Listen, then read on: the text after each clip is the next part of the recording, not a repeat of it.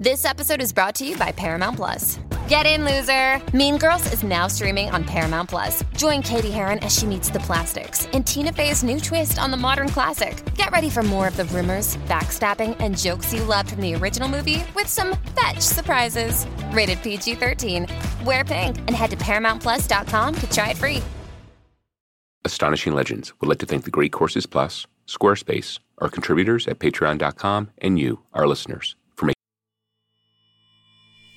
Last week, we introduced you to the strange, astonishing legend of the Kera object, a small craft captured by a group of young boys after school one day. This week, we're going to take you further into the multiple encounters that were had with it and try to ascertain just what it may have actually been. The kids caught the craft on multiple occasions, and even after it would sometimes vanish, they would recapture it again and subject it to rigorous and haphazard experimentation in their bid to figure out just what made it tick. Add to this that it was found in an area thought to be haunted by a kappa, or amphibious yokai demon. Four years later, and just 18 miles away as the crow flies, in a separate incident, a young girl encountered what sounded like a nearly identical craft. Was the Kera object just an old ashtray that these boys fashioned into a tale larger than life? Or was it something more?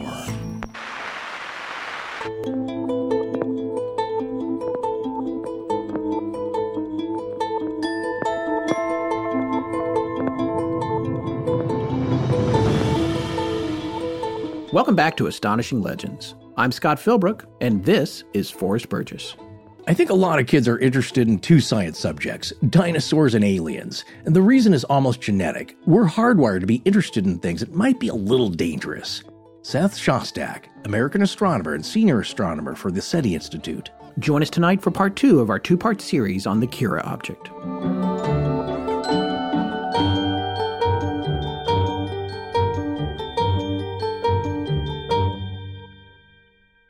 And we're back. Last week we said it was the 177th time, but it's actually this is episode 177, not counting specials and bonuses. You're right about that. Yeah. I, I can't imagine how we would let that slip. But well, you know, I count our online presence in the universe here and overall aired minutes in sidereal time. So oh. I have no idea what that number could be.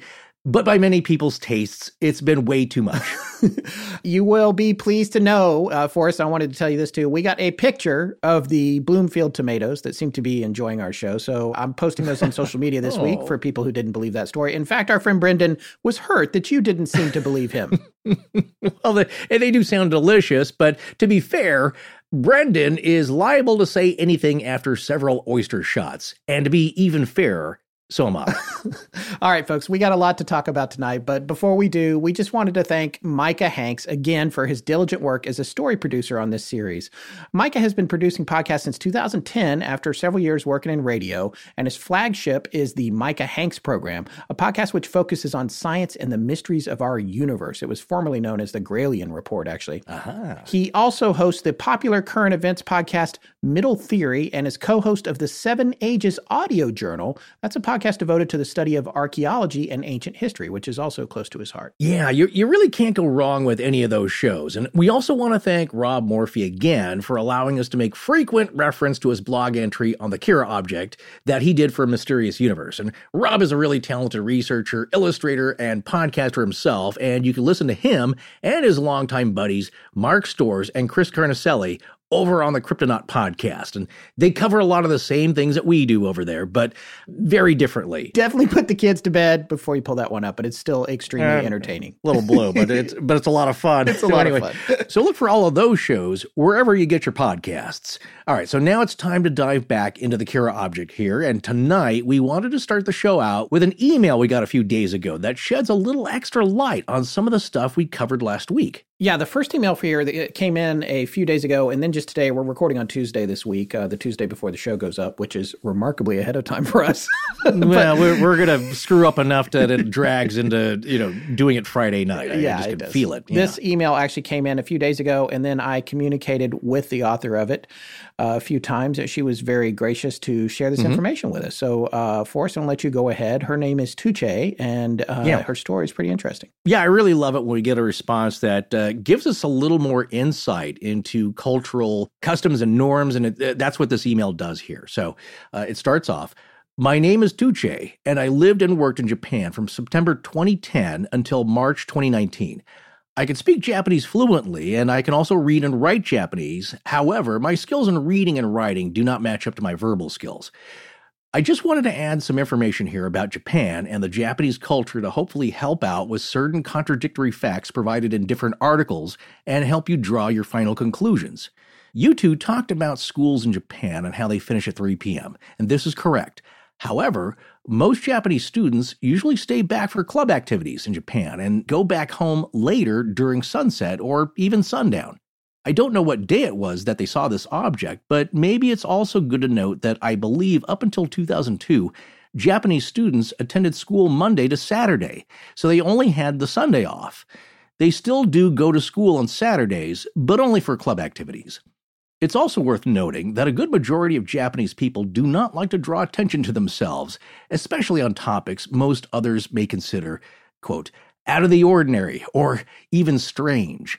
So, what I'm trying to say is, the more people witnessing this odd object, the more inclined they will all be to come out and talk about it. So I can imagine a group of boys out of school walking past the rice fields, seeing this object, and getting more friends involved the next time in the hope of catching another glance at this object. A bit more information on Onibi. Oni in Japanese means demon, and bi, or high, is fire. So it literally translates to fire demon. They have other onis, like the Onikuma, which is a demon bear. A demon in Japan does not have to be evil. In the Japanese culture and religion, most gods and demons are not all just good or evil, and there are no clear lines between good and evil. A demon, mostly seen as evil, is very capable of performing acts of kindness and even protecting humans in Japanese folklore. But as Scott would say, I digress. And, and he would probably say that. Yes, yeah. I would. I say it okay. it continues. Rice fields are not so deep, by the way, ankle or knee high the most. I Googled Kochi rice field in August in Japanese, which came up with some rice field art, which is very popular in Japan, and the field did not look as wet to me, but I can't tell. And then she shared a lake, which we will have in our show notes. So it goes on finishing here.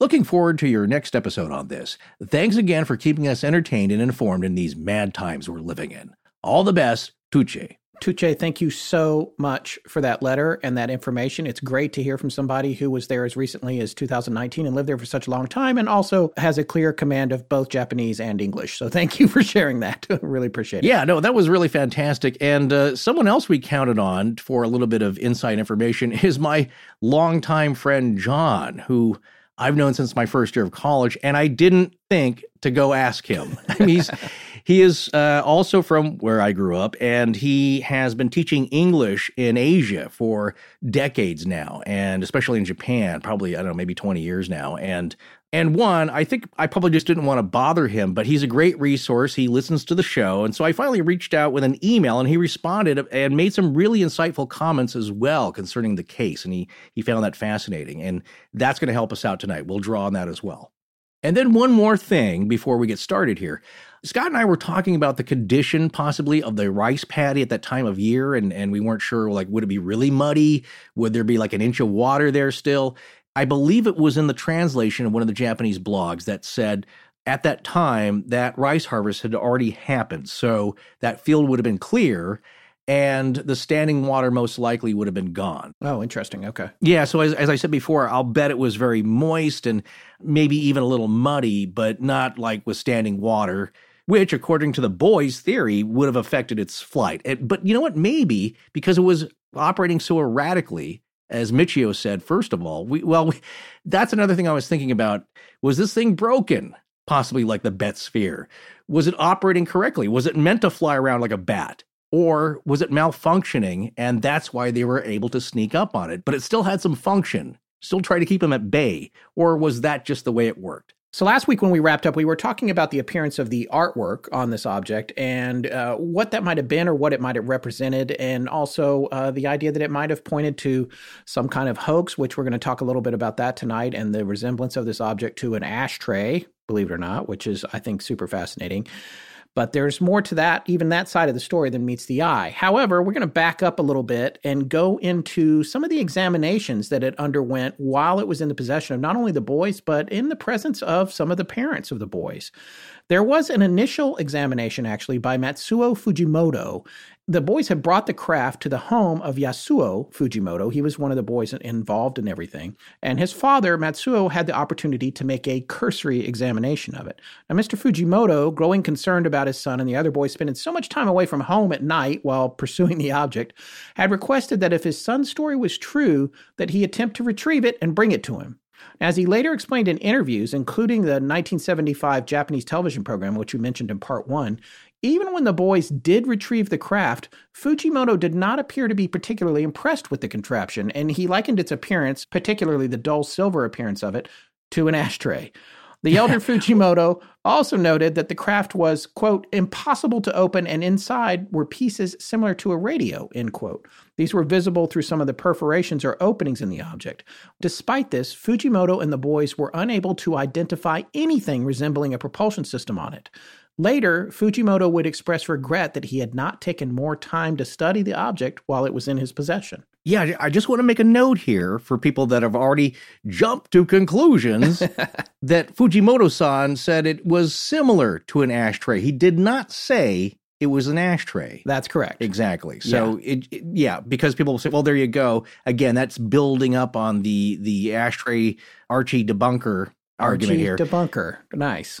That, actually, that's my friend John who wrote that into the email. I thought it was really that's right. So that's I, right. I remember that. so I thought I'd mention it here yeah. and give him credit. No, the the idea though is people will say like, well, there you go. He spotted it right away. Well, obviously Fujimoto-san would know what an ashtray looked like. Yeah, you know why? He was the director of the Center for Science Education in Kochi City at the time of this event. So right. this guy is right. not just a dad that's sitting around reading the paper. he actually has a background in science and yeah. he would have known and would have pointed it out. And he said that it was similar. And this will uh, play into a point that I want to be recurring tonight about the constant pointing out that it's similar to an ashtray can lead to more comparisons than maybe it deserved. Sure. If it wasn't confirmed as an ashtray. So there's nothing more comical than uh, an ashtray UFO, though. That's, well, it serves two purposes, if uh, especially back in the 70s for smokers. But the idea we want to stress here is that at least a few adults saw this thing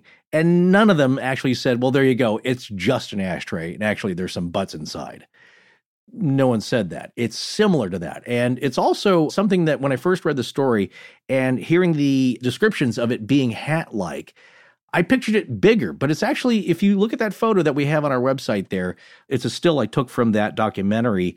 The object is actually kind of small. So it's eight inches across, but it's really like a, a small hat, maybe a ventriloquist dummy would wear. yeah, that's, it is that's small. Yes, and also, by the way, just to reiterate, the picture of the young man holding it in the field is from the documentary. It's not an actual picture of the original object, but they did get exactly, the dimensions. Yes. They measured it while they had it. They also right. said it was, uh, I think, 1.6 kilograms, like around three pounds, maybe. Yeah, right around there. Which would yeah. take significant propulsion, by the way, at that time period to, for something like that to fly that that was uh, that heavy, especially with no semblance of a system of propulsion or any kind of planar services that would take advantage of low pressure areas from fluid dynamics. There was none of that. Right. And the other thing about Mr. Fujimoto is, again, he's an adult observer with scientific training, and he was at that point able to partially corroborate his son's story. So I think it's pretty interesting. Yeah, it's noteworthy. Once Fujimoto san had had an opportunity to examine the object, it was returned to its plastic wrapping, and the boys entrusted their prize to the care of Hiroshi Mori's, which was kept in his backpack.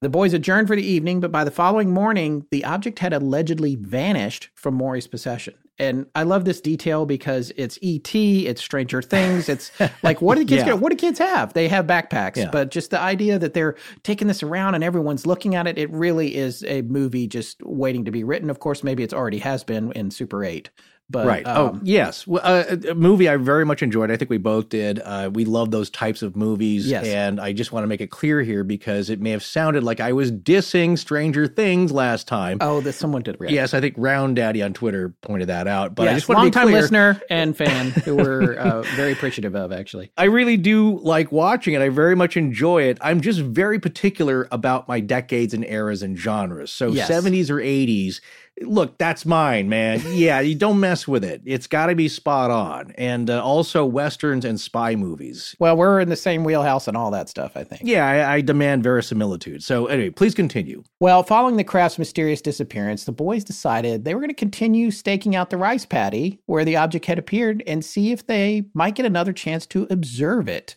Well, luck did indeed prevail, and a minimum of six sightings of the object were made in the vicinity of the rice field. And uh, by the way, we have found some maps from different websites that show where that initial sighting was, and it took some work. I want to thank uh, Megan Winning, who's a longtime friend of the show, who's actually been on the road with us a few times. Megan, thank you so much for uh, taking a look at the Japanese on those maps. We were able to pinpoint the exact location of the initial sighting, and I have coordinates for that, which we will share in the show notes and uh, some Google Map images.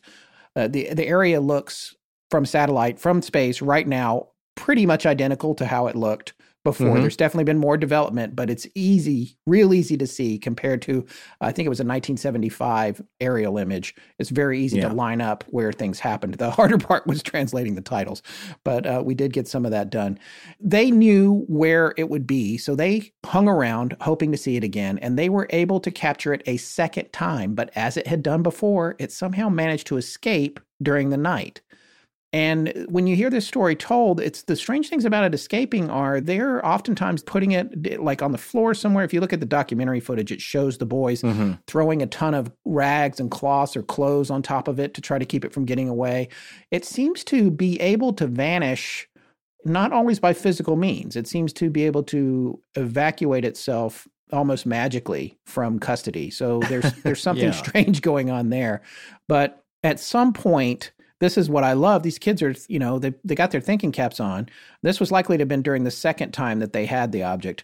One of them marked the exterior of it with an enamel marker so they could identify whether it would be the same one again when they recaptured it, should it manage to mm-hmm. escape. Right. So, and that's another thing John pointed out, either from the English language translation of that 1975 TV doc clip or from one of the Japanese UFO blogs, was that someone had described it as having an enamel like surface. Yes. So it was dull silver metallic, but also maybe like a powder coating uh, that you see on some metals here. Uh, there were also foundries nearby the area, and that leads to thinking, like, well, maybe it was a mold or a model of an ashtray or fashioned after something that was discarded in the field that the boys found. So you have to take that into consideration as well. But it definitely had some kind of a finished surface on it that whoever faked this thing or the boys did themselves had to coat this object. So it was not like the ashtrays that you would normally find, which are more cast iron looking, especially the uh, the antique knockoffs or the uh, the real thing from the Edo period. And later you will hear a confession of mm-hmm. someone who, one of the boys, who claims that he did spray paint it with enamel. but we'll get to that later. Yeah. As we touched on in part one, weather conditions around the time of the sightings would take on some significance in the story, and they're important anytime you're looking at a UFO related investigation. Now, in the context of the Kera narrative, it became apparent to the boys that they never observed it when it was raining, and this caused them to wonder if the object might be affected by water in some way, or if water might be some sort of kryptonite with relation to the object's operational capabilities. Working on this premise, they conceived of a plan for how they might be able to capture it a third time and this time hang on to it. Well, their next opportunity presented itself on the evening of Tuesday, September 19th, where upon approaching the rice paddy, they found it resting motionless on the ground again. With them on this occasion, the boys had brought along a bucket of water they planned to toss on the small craft if they were able to move close enough to it. Uh, this reminds me, my great grandfather used to tell me if you wanted to catch a bird, all you had to do was shake a little salt on its tail. Oh, that's an stop. old folk Yes. tale. Yeah, and then he would laugh while I ran around the yard with a salt shaker. They Ah, also that was the true purpose. Yes, yeah. I never did that actually, but he was Okay. trying to get me to. They also kept some well-worn rags handy, which upon finding it grounded, they piled onto it before dumping some of the water in their bucket onto the object. This is when uh, what I call the object torture begins.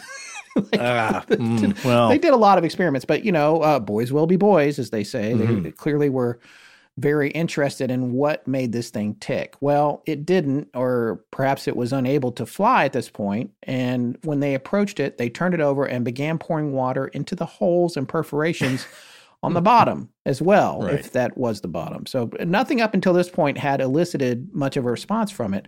But as the brackish water they collected began to seep into the openings, it produced an extremely loud buzzing noise, oh, which they likened to the chatter of cicadas on a summer night.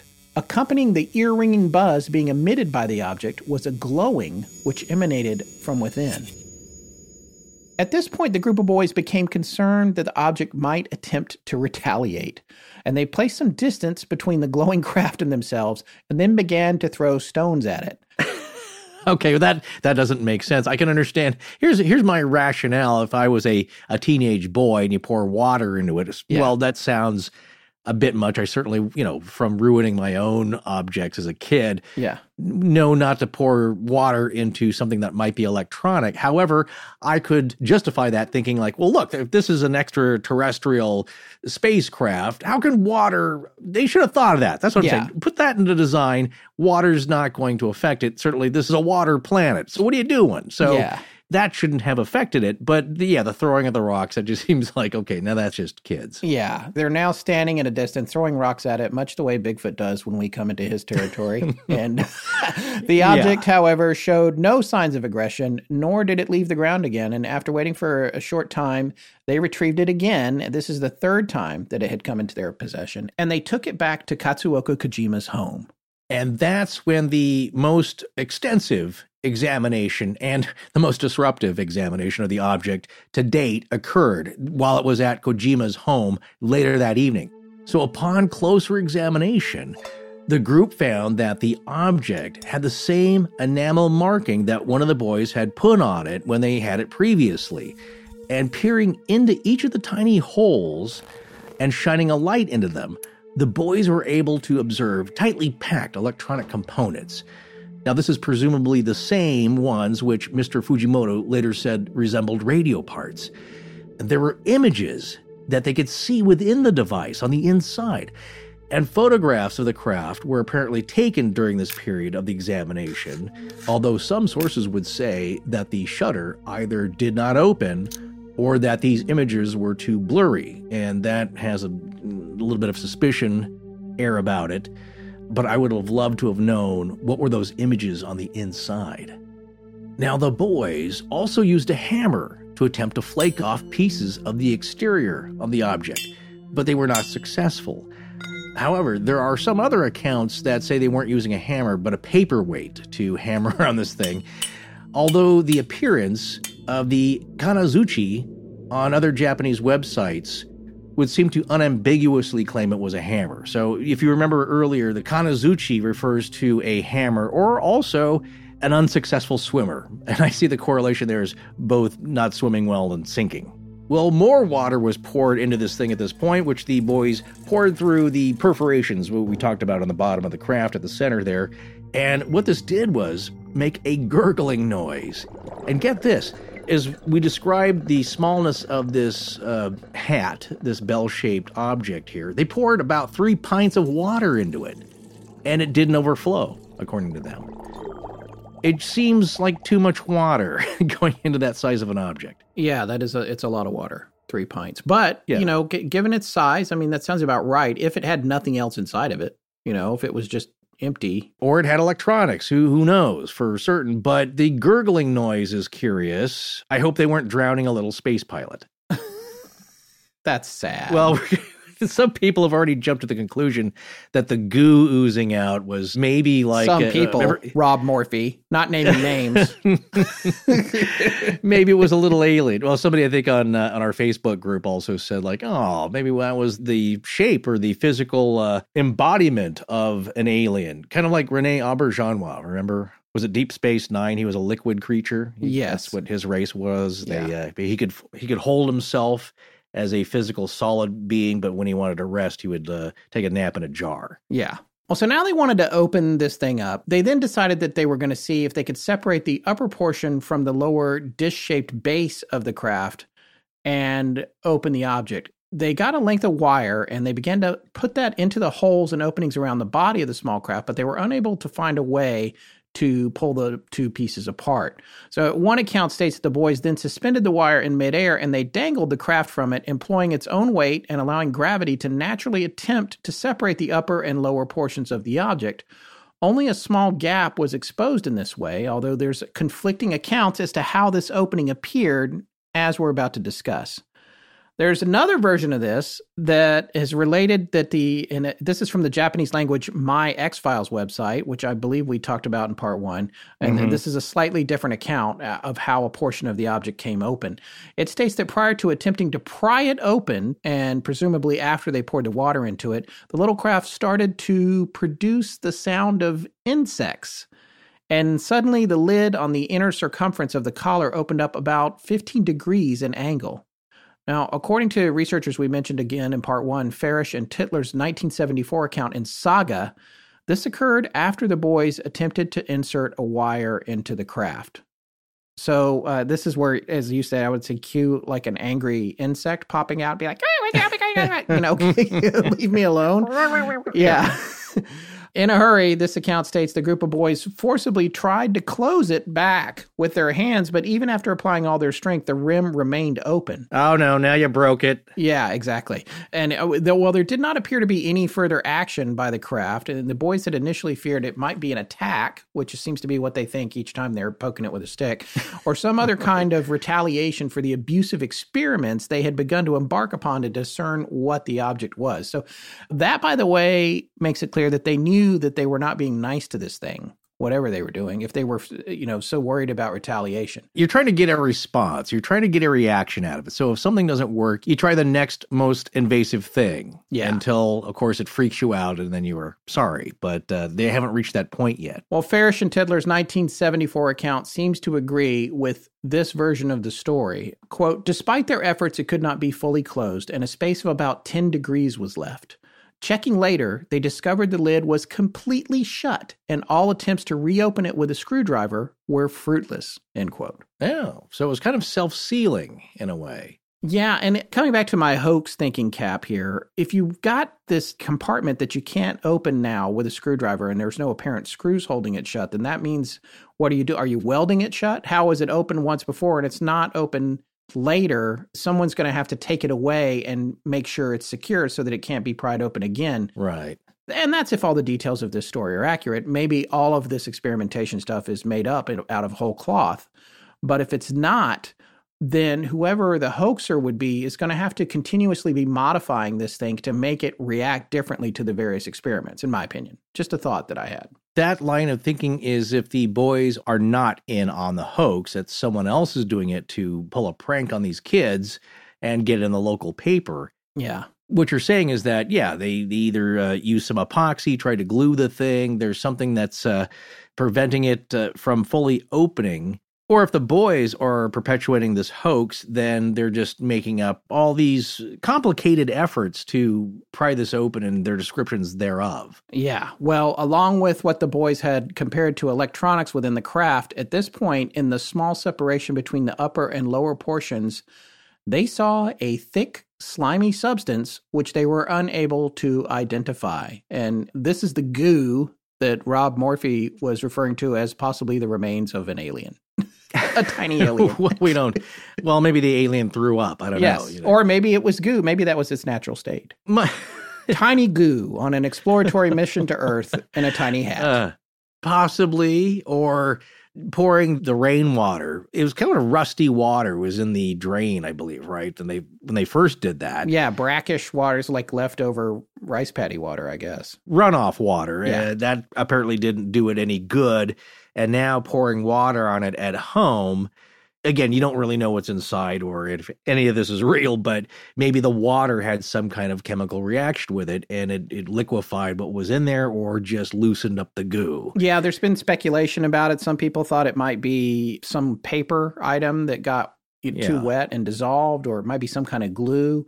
There are some accounts that also indicate that small quantities of a cotton like substance were visible within the craft or might have been produced from the craft through this open portion of the exterior. Further experimentation ensued as the boys now employed a hammer again to strike the exterior of the object.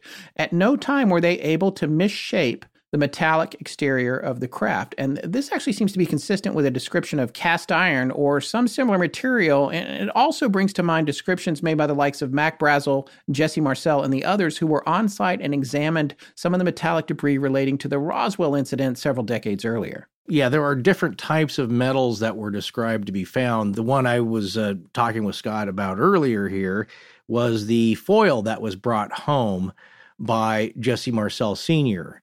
and shown to his son, Jesse Marcel Jr., where he could crumple it up. It was like a really thin foil, but then it would unfold itself completely flat and wrinkle free Yes. that's uh, nowadays what we call memory metals and we have that technology but here it's something where yeah it's just impervious to any kind of denting but it seems it will take paint Well, after their attempts at bludgeoning the mysterious object with a hammer produced no discernible results, the boys shifted their approach from impact to temperature and planned to heat it up in the oven. However, now you're asking for trouble yeah. However, Kojima's mother Aiko intervened, and uh, they were prevented from being able to submit the little UFO to this proposed heat treatment. She was like, "You're not putting that in my oven." According to Farish and Titler, during the time the object was kept in the Mori home, it continued to glow intermittently with a bluish or bluish yellow light.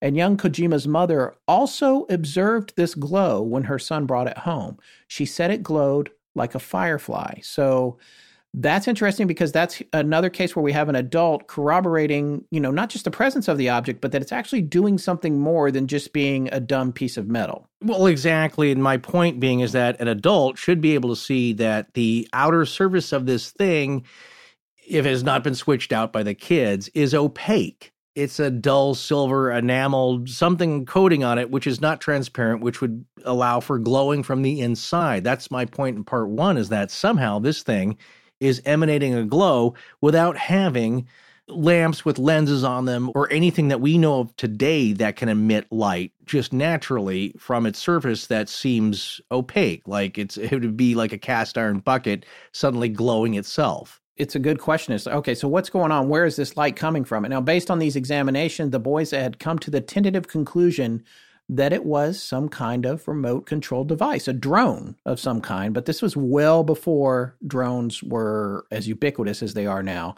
However, the object's flight capabilities, power source, and other aspects of its behavior seem to fall well outside the range of conventional known technologies, either of the early 70s or really even today. You know, fearing that it might try to escape again, they asked Aiko Kojima if she would allow them to keep it in her refrigerator, which uh, she also declined, much like the earlier request to use her oven to heat it up. So uh, that's those boys those kids well yeah there's food in there she's not going to let this thing that's oozing and buzzing and uh, sounds like angry cicadas and is glowing to be in the fridge with the food yeah, exactly. Hey, it's Kaley Cuoco for Priceline. Ready to go to your happy place for a happy price? Well, why didn't you say so? Just download the Priceline app right now and save up to 60% on hotels. So, whether it's Cousin Kevin's Kazoo concert in Kansas City, go Kevin, or Becky's Bachelorette Bash in Bermuda, you never have to miss a trip ever again. So, download the Priceline app today. Your savings are waiting. Go to your happy place for a happy price. Go to your happy price, Priceline. This episode is brought to you by Paramount Plus. An unlikely friendship begins in the Paramount Plus original movie, Little Wing, starring Brooklyn Prince with Kelly Reilly and Brian Cox. Reeling from her parents' divorce, Caitlin steals a valuable bird to save her home, but instead forms a bond with the owner, leading to a new outlook on life. Little Wing, now streaming exclusively on Paramount Plus. Head to ParamountPlus.com to try it free. Rated PG 13. We are Christy and Casey, and when we are not racing our dirt bikes, we listen to astonishing legends. Let's get back to the show. Well, after all this experimentation at home, what's the next thing that kids want to do? You want to show it off. So the following week, Seo and his buddies there decided to bring this strange acquisition, their prize with them to school for what would have been the most out of this world, literally, show and tell episode in all of history. So Seo and Mori decided to keep the object with them, and they wrapped it up as they had done before. And of course, they piled more rags onto it because that's, uh, to their logic, going to keep it immobilized. And then the little saucer would be their toy in their possession here because now it could not escape. It's got wet rags on it. Well, let's take a look at one other possibility here, which uh, I don't know if we have it in our outline, but somebody in our Facebook group said that the holes in the bottom, that pattern there, reminded them of one of Canada's most famous UFO incidents, and that's the Falcon Lake incident. Yes. Yeah, I, I can kind of picture that. It's the holes. Well, what happened there was Stefan Michalak was out prospecting for quartz and minerals he was a Polish immigrant who spoke several languages, and he was a retired military policeman. And on May 20th, 1967, he had a sighting which left him with burns on his chest as he approached this craft. And he, he reached out and he touched it, and it melted the tips of his glove. But he thought all along, and I think even afterwards, since he saw no indication of aliens, that it was some kind of U.S. secret military craft.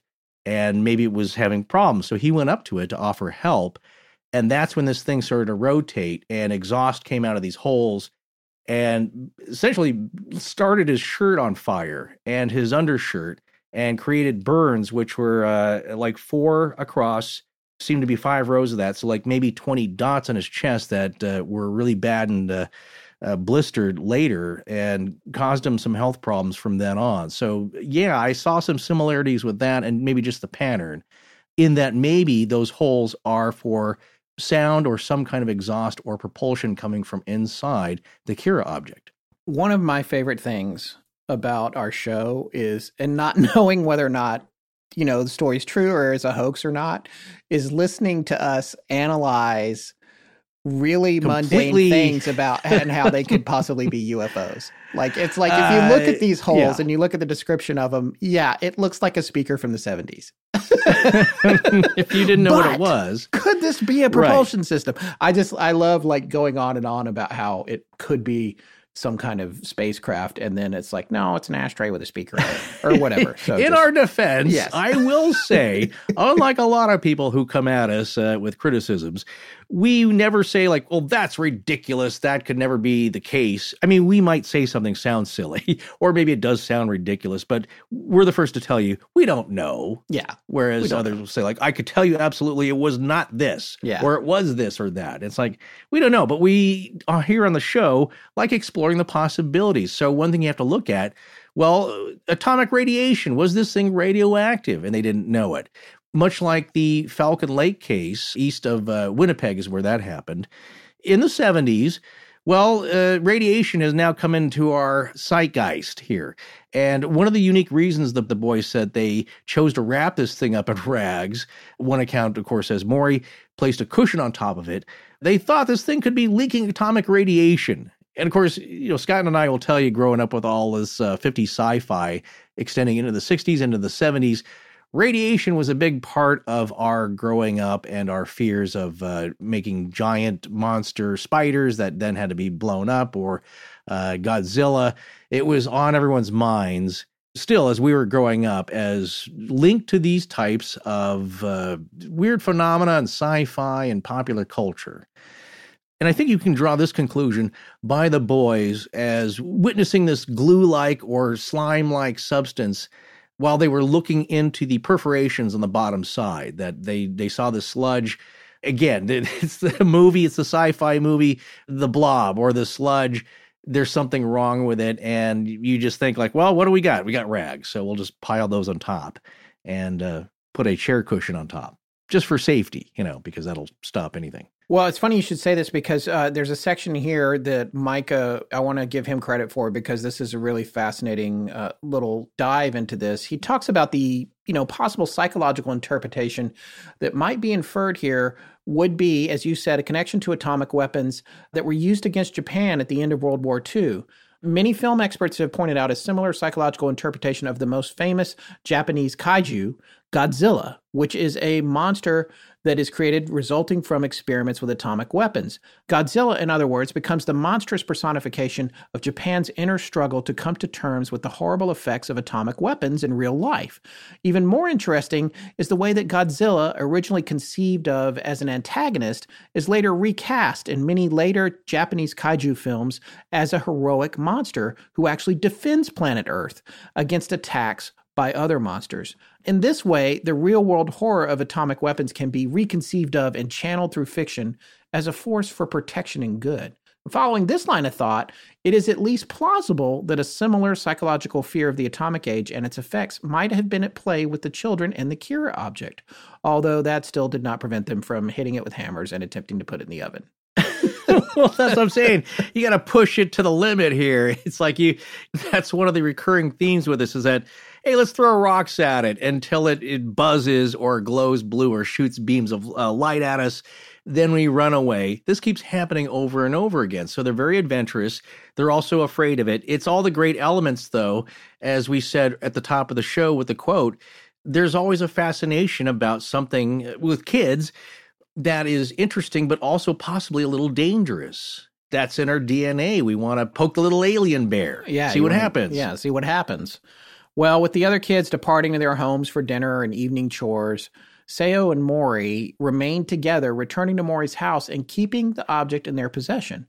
While the other boys were away, Seo and Mori relaxed and read comic books for most of the evening. Here we are, we're back in Stranger Things land.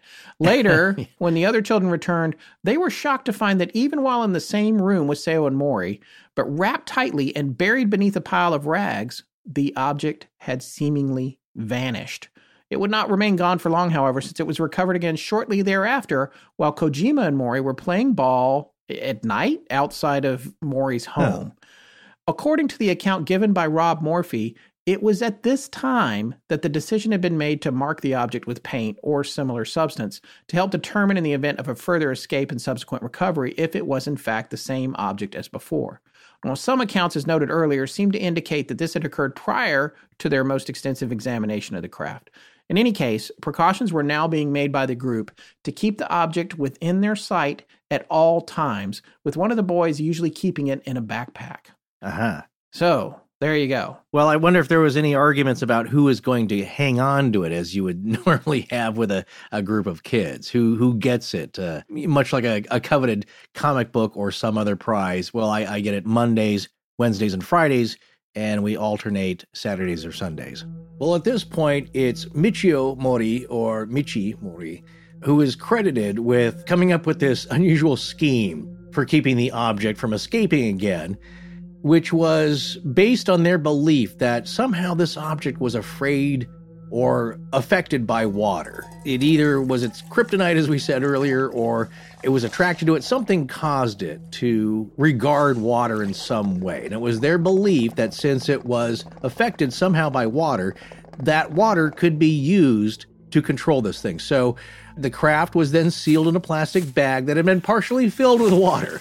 And in addition to this, they tied a string or a cord around the bag, or at least the top where it was cinched off and that was fastened to the wrist of whichever boy happened to be carrying it at the time. So, according to the boy's logic, this was a foolproof way, maybe a little devious, plan to prevent this thing from getting away once again. This has happened several times now. Well, this can't fail. It's in a bag with some water in it. We know that uh, it seems to affect the object, and we got a string tied around it attached to the wrist, which, uh, boy, I hope that thing doesn't take off like a shot. You could have an injury there. But that's according to a young kid's logic. Well, this is the final time that the boys would have the object in their possession. And this time it was concealed in a backpack and kept with the boys at all time. So they did not leave this thing out of their sight, except that, of course, it's in a bag and in a backpack. But the string is around someone's wrist at all times, whoever was carrying the backpack. Now, the group of friends carried this object with them as they traveled around the community on their bicycles. Except that despite this master plan here, this thing escapes once again and it vanishes under really odd circumstances. It just simply disappears from the bag. So, as these boys were riding their bikes, now the story goes that whomever had been carrying it at the time felt a sudden sharp tugging on the cord, which was fastened to his wrist. And he, called out. The group stopped immediately. They opened the knapsack to examine the craft, and somehow it had disappeared. Now, this is interesting here, though, that according to this version of the story, the knots around the bag had not been undone. The cord was still attached. It's not like this thing where this little creature guy got out and he he uh, sawed through the bag or he untied the knot. That was still in place, and the bag that was connected to the string was still attached to the boy's wrist. They just felt a jerk on it, and and I guess that goes to this interdimensional theory about the craft that it just pops in and pops out, either according to its own will or certain conditions, or it knows it's headed for more trouble, so it just disappears when they're not expecting it. But at this point, after this, the boys said they never saw this object again. So now on October 26th at approximately 6:30 p.m., Fujimoto's mother reportedly observed, quote, a small UFO flying low from the north on the way home from her nursery school to pick up her daughter, end quote. The small object was traveling due south, and Miss Fujimoto observed it heading in the direction of Mount Fuji. Quote, flickering up and down without sound, with the bottom half flashing red and blue, end quote. Hmm. This is another mother sighting an object in the area. Again, we're taking it out of the hands of the kids, this story. Now, the author of the post at the Japanese language My X Files website also notes having observed something in the area at the time of the Kera incident. He was 16 years old at the time. Now, according to the author, he'd been escorting another researcher to the neighborhood where the boys had their alleged encounter, since the story had been widely reported by the local media at that time. As they approached, just around sundown, they observed a strange object moving toward the south. Uh, this is a quote from the website. It was when I approached the boys' residential area with a researcher from Kansai. It was seven o'clock at night, and there was still abundant sunlight. Strangely enough, we both simultaneously saw a falling object moving toward the south. It was a small light that glowed white, a light body that fell rapidly from the back of a low hill to about 15 kilometers in elevation. I clearly remember the meandering light trail it produced. End quote. So there's other things going on at the time in the area, which begs the question if that smaller device that they encountered, the Kera object, was some kind of drone could it have been dispatched from another larger craft of some kind that was in the area? Because it's interesting that these adults are seeing these other UFOs, although this gentleman was 16 at the time, but st- and he was looking for something, paying mm-hmm. attention. But it, it's interesting to think that all of this stuff was going on at around the same time period. And not just in Japan. We're going to talk a little bit here about a case that sounds very similar that happened in Finland. Yeah, that's coming up here in a bit. Well, uh, Forrest, why don't you take over here and talk a little bit about uh, Tsutomu Seki? Well, this other investigation that takes place now is by Tsutomu Seki, who is a Kochi based astronomer, and he took an interest in the case, even going so far as to visit the Fujimoto home and get interviews with all the witnesses involved in the incident. And that photo we snagged from one of the Japanese uh, blogs, and that's on our part one and will be on the part two webpage for the episode. Well, this aspect of the story is intriguing because Mr. Seki is still alive today and reportedly interviewed the witnesses just days after the incident. And later, Seki even published an article on the case in an astronomy magazine. So, what's significant here is that his interest in the case does not appear to be mentioned in most versions of the story that appear in the English language online instances here. Uh, the, the, one exception being Lucius Farish and Dale Titler's article in Saga from 1974. Well, also operates an English language website with the help of an Australian based astronomer friend who works as his translator, and it can be found online at uh, comet-web.net, and we'll have that link as well. So here's a little background on Tsutomu Seki. He was born on November 30th, 1930, and he's an astronomer credited with the discovery of several comets and minor planets. So he's kind of a serious dude here. And he's also the first amateur astronomer to photograph the famous Halley's Comet in September of 1984. So between 1961 and 1970, Seki managed to discover half a dozen comets, including the celebrated bright C 1965 S1, which is also known as Ikeya Seki. And according to his Wikipedia page, Seki is listed as the director of the Geisei Observatory in Kochi and, quote, in charge of the comet section of the Oriental Astronomical Association, end quote. So, now about that September 1984 sighting of uh, Halley's Comet here. This is what's reported in the New York Times that goes along with his achievement. Quote Tsutomu Seki of Japan, a veteran comet hunter, appeared to be the first amateur astronomer to have photographed Halley's Comet as it races through the solar system towards the sun. Mr. Seki reported photographing the comet last Saturday and again Thursday. He gave a position for the first date that matched that predicted by the Smithsonian Astrophysical Observatory here. On Thursday, the comet was almost superimposed on the image of a distant star, making it difficult to calculate a precise position. Dr. Brian Marsden, director of the observatory's Central Bureau for Astronomical Telegrams, believes Mr. Seki is probably the first amateur to photograph the comet. An almost simultaneous claim by a Canadian amateur gave a position that was substantially off. End quote. And that's from that New York Times article on him. So this is all going to show that he's a pretty serious amateur astronomer, knows what he's doing, and has some achievements. So, in addition to comets, Seki is credited with the discovery of several asteroids, including the 13553 Masaakikoyama, a near Earth asteroid, and uh, 5209 1989 CW1. Boy, you astronomy nerds are going crazy over this. Yeah. a Jupiter Trojan, uh, actually astronomically, it's Jupiter Trojans, also known simply as Jupiters, which are asteroids which share a common orbit with Jupiter and the Sun. And that technically makes them Jovian moons or moonlets. So many of Seki's discoveries are named after famous sites in and around his home in Kochi. And examples of this include Harimayabashi and Ryoma, the latter being named after Sakamoto Ryoma, a late Edo period samurai.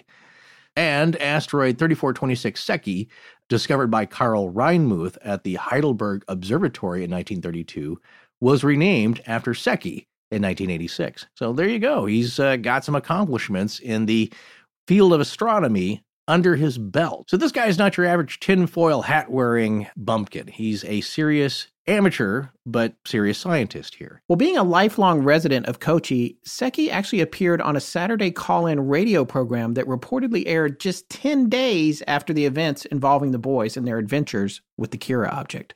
Wishing to tell the astronomer of their experiences, the boys called the radio station and left a message for Seki, noted Farish and Titler in 1974, asking that he call them when the program was finished. Following their introduction, Seki contacted an amateur astronomer and colleague named Koichi Ike from Tosa City, who was interested in the subject of UFOs.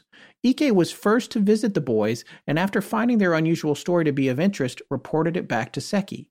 Seki then visited the site and interviewed nine witnesses, the boys and their parents, which occurred at the Fujimoto home.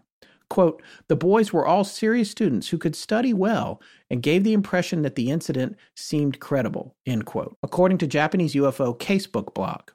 Quote, the astronomer was so impressed with the account that he incorporated it into his recent book, In Search of the New Stars, end quote, noted Farish and Titler. Japanese UFO researcher Junichi Takanashi read the report in Seki's book and publicized it in the UFO newsletter of Japan's Modern Spaceflight Association. And here's what's interesting. When Micah was researching this, he found that book on Amazon Japan and he actually gave us a link to it. I went to uh, try and click on it. I could not purchase it. I could not make Amazon Japan work for me. And then I couldn't get the book well. to come up on Amazon, not Japan. So it didn't work out. But uh, mm. he does mention that the first product review in it makes it clear that there is an overview of the Kera incident in the book. That's the review on Amazon Japan. We have a link to it. You can take a look at that in the show notes if you want. Now, although Seki is generally reported to have been impressed with the witnesses and their story, he had also expressed some skepticism about certain elements of it. For instance, he'd wondered if the sightings of alleged UFOs in the area could have been birds flying over the rice paddy, off of which the bright lights from a nearby golf course could have been reflecting. Seki, being a local, was also aware of a legend in the general vicinity of the rice paddy involving a kappa like monster called Shibaten, which was one of the long held superstitions in the area. Because of this urban legend, equivalent to stories of haunted lovers' lanes in various places here in the United States, Seki also questioned why a group of boys would have been playing there. As we'll see later, Seki's skepticism about the case would increase with time you know, I was very curious about the Kappa. These are actually some quotes about the Kappa from a folklore page on Wikipedia. The mm-hmm. Kappa are known to favor cucumbers and love to mm. engage in sumo wrestling. They are often accused of assaulting humans in water and removing a mythical organ called the shirikodama from their victim's anus. Oh, dear. so that's just another fun Japanese yeah. yeah, they do weird things. These uh, yokai. Yeah, there's a yeah. there's a here's another entry. This is on uh, Wikipedia for Tengu. The people of Kochi Prefecture on Shikoku believe in a creature called Shibaten or Shiba Tengu, uh, lawn Tengu. But this is a small childlike being who loves sumo wrestling and sometimes dwells in the water and is generally considered one of many kinds of kappa. Um, and so I looked this up. We have some links to it. There's another page, Deviant mm-hmm. Art, where somebody's draw one of these things. Apparently, they like to pop out of the water and wrestle you, and they uh, because they're so much stronger than a person, they'll actually just wrestle you all night long. It just they never get tired. So wow, that sounds exhausting. Yeah, you're in trouble until they get more cucumbers. Yeah, well, as most foolhardy teenagers who've ever gone ghost hunting on a whim will know, it can be argued that a field allegedly haunted by a demonic monster is precisely the kind of place a group of bored middle schoolers would want to hang around on weekend nights, especially if they began seeing strange lights around the area. Micah notes here in our outline this might provide a bit of additional insight into the boys' initial observation of the UFO over the field, which appearing brightly lit and at a distance, they likened to a ghost light.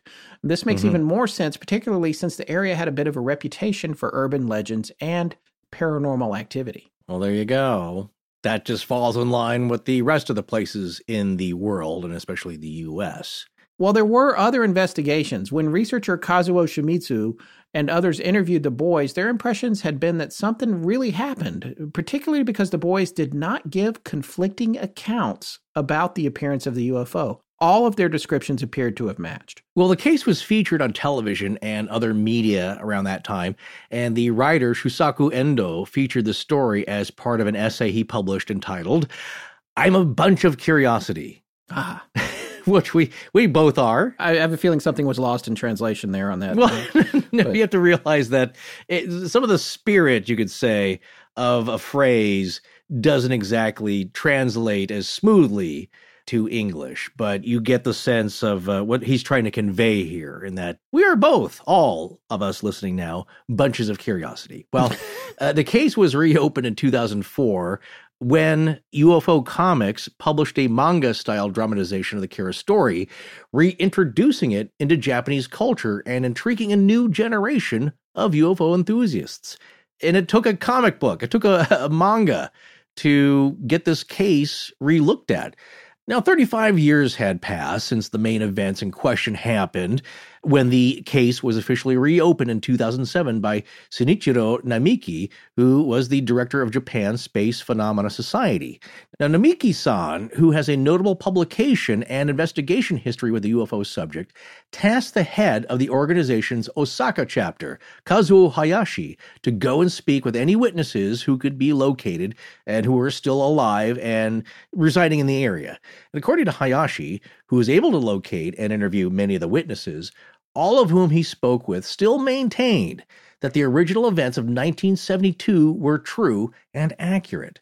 nobody went back on their story. I really think that says something, especially when you have this many people involved. That's usually when somebody is going to crack. Although there are some things coming up that we're going to share with you that will lead you to believe that there is the possibility of a hoax here. I also think you do have to look at this case through the lens of Japanese culture and the fact that uh, they view this type of hoax and activity and also respect and shame differently than we do here because That's a good we have no shame in the U.S. we definitely we just do. want to be on TV. Well, here's another story that I thought was pretty compelling. I was glad to see this dug up. Hayashi not only spoke to the original group of boys whose story had brought him to Kochi, he also learned the story of a girl who claimed to have had a remarkably similar experience four years after the events of 1972. And we were able to take the maps from the Japanese blogs that Micah dug up for this and look on these maps and line it up with Google Earth, as I said earlier, so we could actually pinpoint where the Kera object sighting originally was. And I was able to take that and map it to this area that we're about to talk to, the village of Agawa. That's how it was known back then. It is now known by the name Niyodogawa Cho. But looking at the distance between these two areas, as the crow flies, it's about 18 miles. However, if you're going to drive it, it's 55 kilometers or 34 miles. It's about an hour and 10 minute drive, according to Google Earth today, to get to this area. But going in a straight line, it's 18 miles. I did a little tape measure thing on Google Earth for that. Oh. So uh, I want to I want to relay this story right now. The story began on June 6th, 1976, in the village of Agawa. Sachiko Oyama, who was nine years old at the time, had gone outside to find her cat when she first noticed a yellow light in the sky toward the east. The young girl continued to watch the object as it descended over a patch of trees just a short distance away.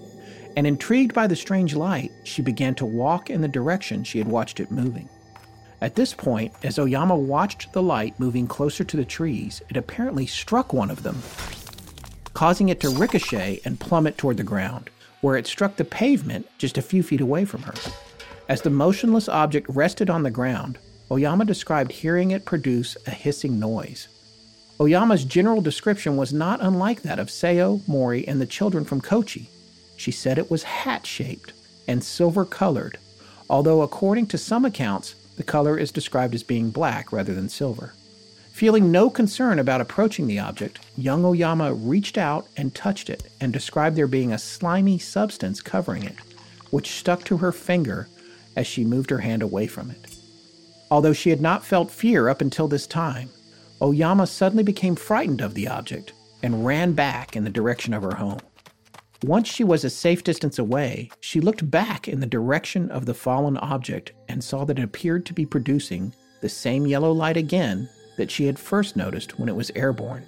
Then, the object quickly ascended, spinning three times as it took off at a high rate of speed and disappeared. Oyama was 40 years old once Hayashi learned of her story and was able to speak with her. And like the boys from Kochi, she also maintained that her childhood experience from 1976 had been entirely true. Well, this next case here, which is similar, is also really fascinating because there's really good photos in this one. Yeah. And this mention also comes from my friend John in his email exchange back and forth, where he said, Hey, here's another similar story. Have you guys heard about this? And I don't believe I ever had. No, I hadn't heard of it either. I bet Rob Christopherson has, but I, Yeah, it was got- not something I had known. no, I'm he's actually doing a series on tiny UFOs, and I love it though. On the very, very rare occasion we get to stump him. hasn't- well, we'll see heard if this anything, does. I doubt we'll- it. I seriously doubt it, but we'll see. Also, this uh, appears as a clip from Open Minds TV on YouTube. They, of course, they're a really good uh, resource for all sorts of UFO encounters and a database and commentary. And they have this thing featured. There's a two and a half minute clip that explains the story quickly. But uh, we also found entries on this from a couple other websites, which are not real descriptive, but we'll read this uh, off to you here. So, this encounter happened on March 16th, 1979 in Finland, in a city called Suonenjoki in the northern Savonia region. And the person involved in this encounter was named Jarmo Nikinen. And he was watching his friend's cabin while his friend was off on vacation for a few days. And I probably on the first night, I think he was there, he was kind of inspecting the cabin. and something caught his eye that was flashing a light. And this is the, the descriptive entry here in UFOdatabase.com. Suddenly, Jarmo heard a humming sound obliquely from behind. He turned around. At an altitude of about two meters, he saw a tiny blue glowing bell shaped mini UFO. Now he started taking photos of the UFO. It radiated blue light and moved forward, descending and ascending. It ascended and descended and wandered from side to side in its travel. And this looks like some type of monitoring device or probe to me. I guess that's the person who wrote the entry here. Uh, after having taken about five photos, he started walking towards the UFO. Then the UFO disappeared. So that's the beginning of the encounter, but it's better described in the Open Minds TV clip here, which has about, like I said, two and a half minutes of the of the case. There are some similarities in that this object uh, is about 20 inches in diameter, so it's bigger. The shape of the hat is not completely similar to Kera in that it's more of an old fashioned hat. It's larger, as we said. It slopes up, so it's not as bell shaped. It's got more of a peak to it, but a rounded top. So you'll be able to see photos of that. But what's interesting from the account is that, like Kera, this thing was emanating lights, a blue glowing light from the top, but the bottom part was showing a red light which lit up the snow underneath it. So it was emanating a, a glow of red light while the top part was glowing blue. So that's similar to Kera in that there's several colors coming out of this thing. Uh, the flight pattern is similar in that it seems to be a little erratic, maybe not as darting around as Michio described the Kera object like a bat trying to catch insects.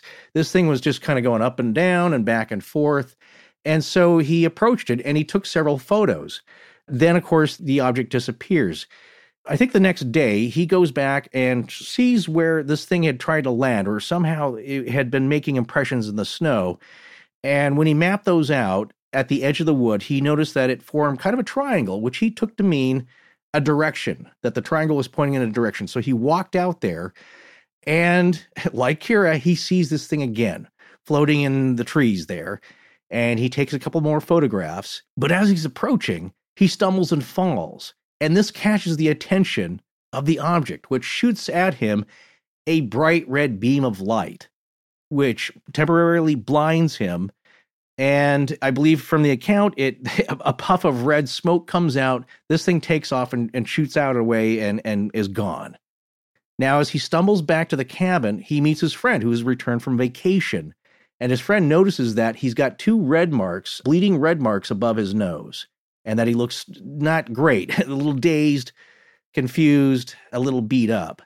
But that was the account. And so, like the Kera object, the Suonenjoki object, it's not really got that name. I just I, I just like saying the the name of the town where it was found. Uh, it it noticed him. It yeah. noticed some interaction, and it also shot a beam of light at the person with some effect. Now, Michio, though, it just scared him away right. when it shot that initial white beam of light at him. This one seems to maybe have either injured him or maybe he fell and injured and it just it blinded him and he didn't notice that he had a bump on his nose that was bleeding again the other thing that's really significant about this is that there are pretty good photos that you can obviously see the shape of this thing and it's it's a silvery dull color and again this is march 16th 1979 so years after the kera object totally different country similar shape, similar actions, similar size. Yeah. What do you think about that? Well, it's pretty interesting. I mean, it's small, it's got no visible means of propulsion, the lights, everything.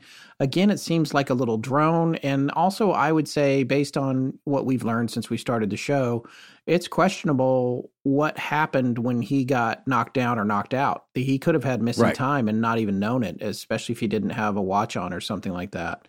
So yeah. there's that whole aspect of it. Although I don't know where something that tiny would take you or what it would do with you, but it's well, just it know, just needs to knock you out for a bit, possibly. So but I mean, what I'm saying is, when he was unconscious, God only knows what happened to him. If you believe yeah. any of this at all, I mean, that's the sure. It's but the pictures are pretty compelling in that case, and and it does help to corroborate what the boy saw. And when you look at that incident and you look at the other incident that happened so close to where the Kera object was sighted, it does make you wonder, well, you know what? Hey, maybe they are telling the truth. Again, the only thing you can do is is if you take these eyewitness accounts to be mostly accurate, accurate at all, then you line up parallels and commonalities. And like with the the young girls sighting, this thing also seemed to be not broken, but it crashed into the trees. That's another UFO trope where if people do get a sight of this kind of thing or get up close to it, somehow it's malfunctioning in some way. Yeah. So these things aren't perfect. Right. it's like the Maury Island incident. The description was that one of the silver flat donut shaped craft seemed to be malfunctioning. It was wobbling Right. while it was in formation with these other ones until it it dumped a bunch of hot metal ingots down onto the onto the boat, into the water, some on the beach, and then it seemed to right itself. Right. So it was kind of self-correcting, but the people, I believe in part of the original description was that these seemed to be automatically controlled, that it wasn't like nine pilots or six pilots in formation, that uh, somehow there seemed to be mechanical or artificial control with all the objects, and that there was a problem with one of them. So, with the little girl's account, this thing smacked into the trees and fell down onto the ground and was kind of malfunctioning. And maybe that's the case with the Kera object, and that it was zipping around, but it wasn't operating properly. Therefore, it could not fulfill its uh, proper duty. This episode is brought to you by Paramount Plus. Get in, loser! Mean Girls is now streaming on Paramount Plus. Join Cady Heron as she meets the plastics in Tina Fey's new twist on the modern classic. Get ready for more of the rumors, backstabbing, and jokes you loved from the original movie with some fetch surprises. Rated PG 13.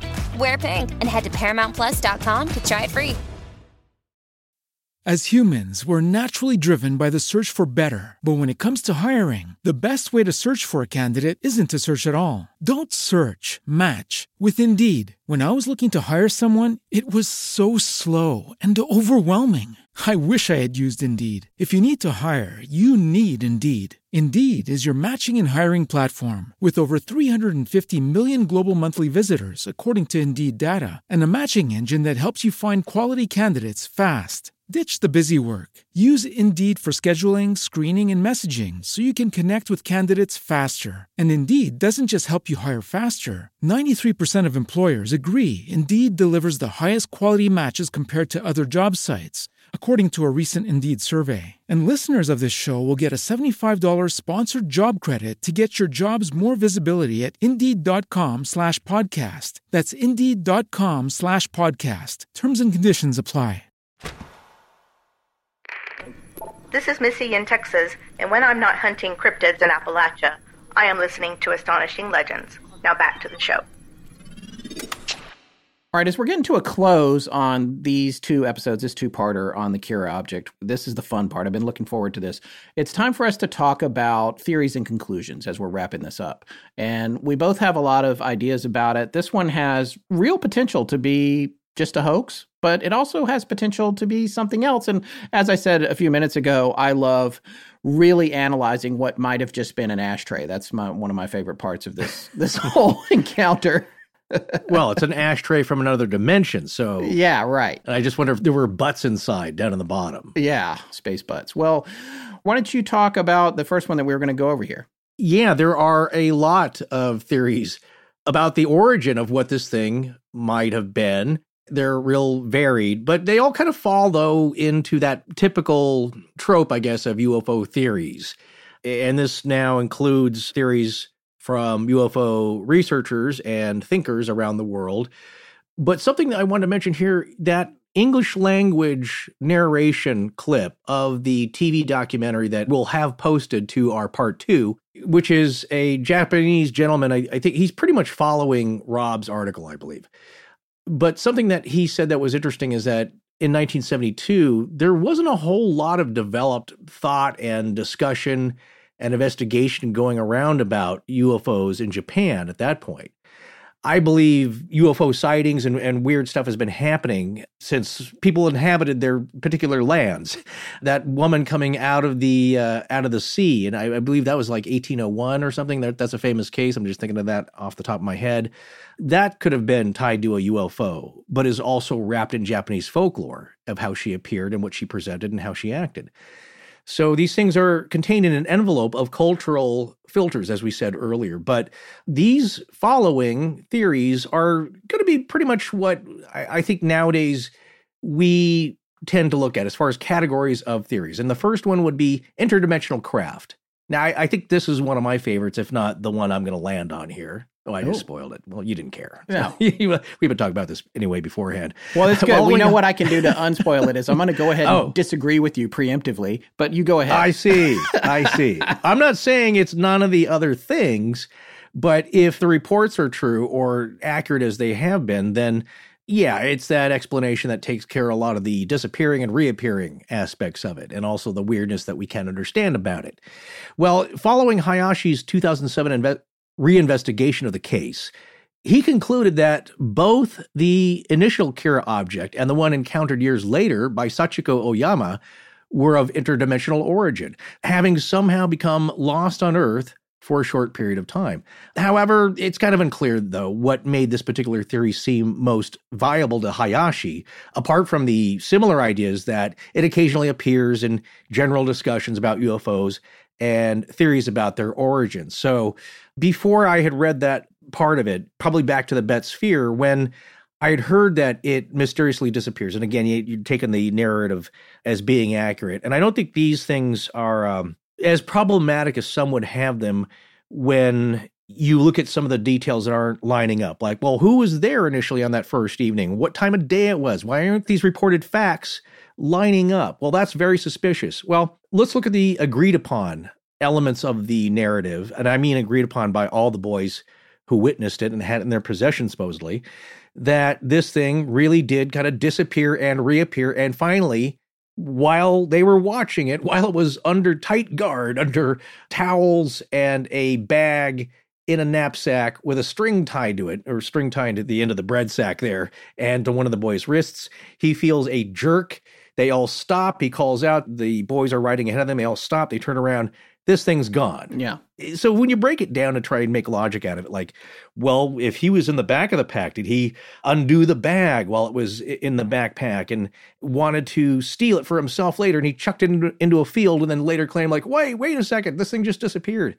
Well, it was at the house, also one of the parents, and it disappeared while in possession. So if you look at those, then this thing is magically disappearing and not just flying out the window when people aren't looking. This thing got out from a sealed bag. And that's the thing that I wonder about it. The other thing that's interesting to me is that it seemed to have a limited sort of simplistic, almost movie like form of AI to it, where it could fly and do some things on its own, but it didn't seem to have any real good defense systems.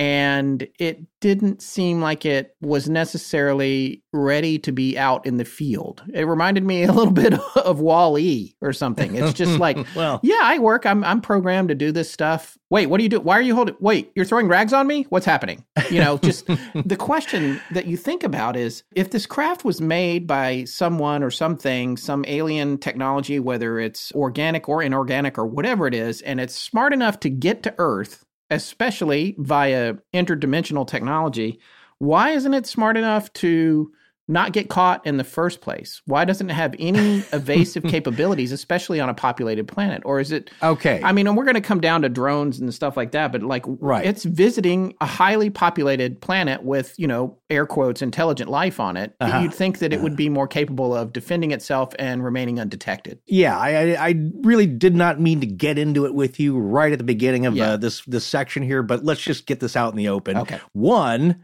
that case I was thinking of earlier was called Utsurubune. Yeah, Utsurobune. UT. Yeah, I'm sorry. I should have yeah. said that. I knew exactly what you're talking about. And she Well, came up in a boat, by the way. A hollow vessel, yes. So uh, bune means boat. It didn't fly, but it was shaped like a cone.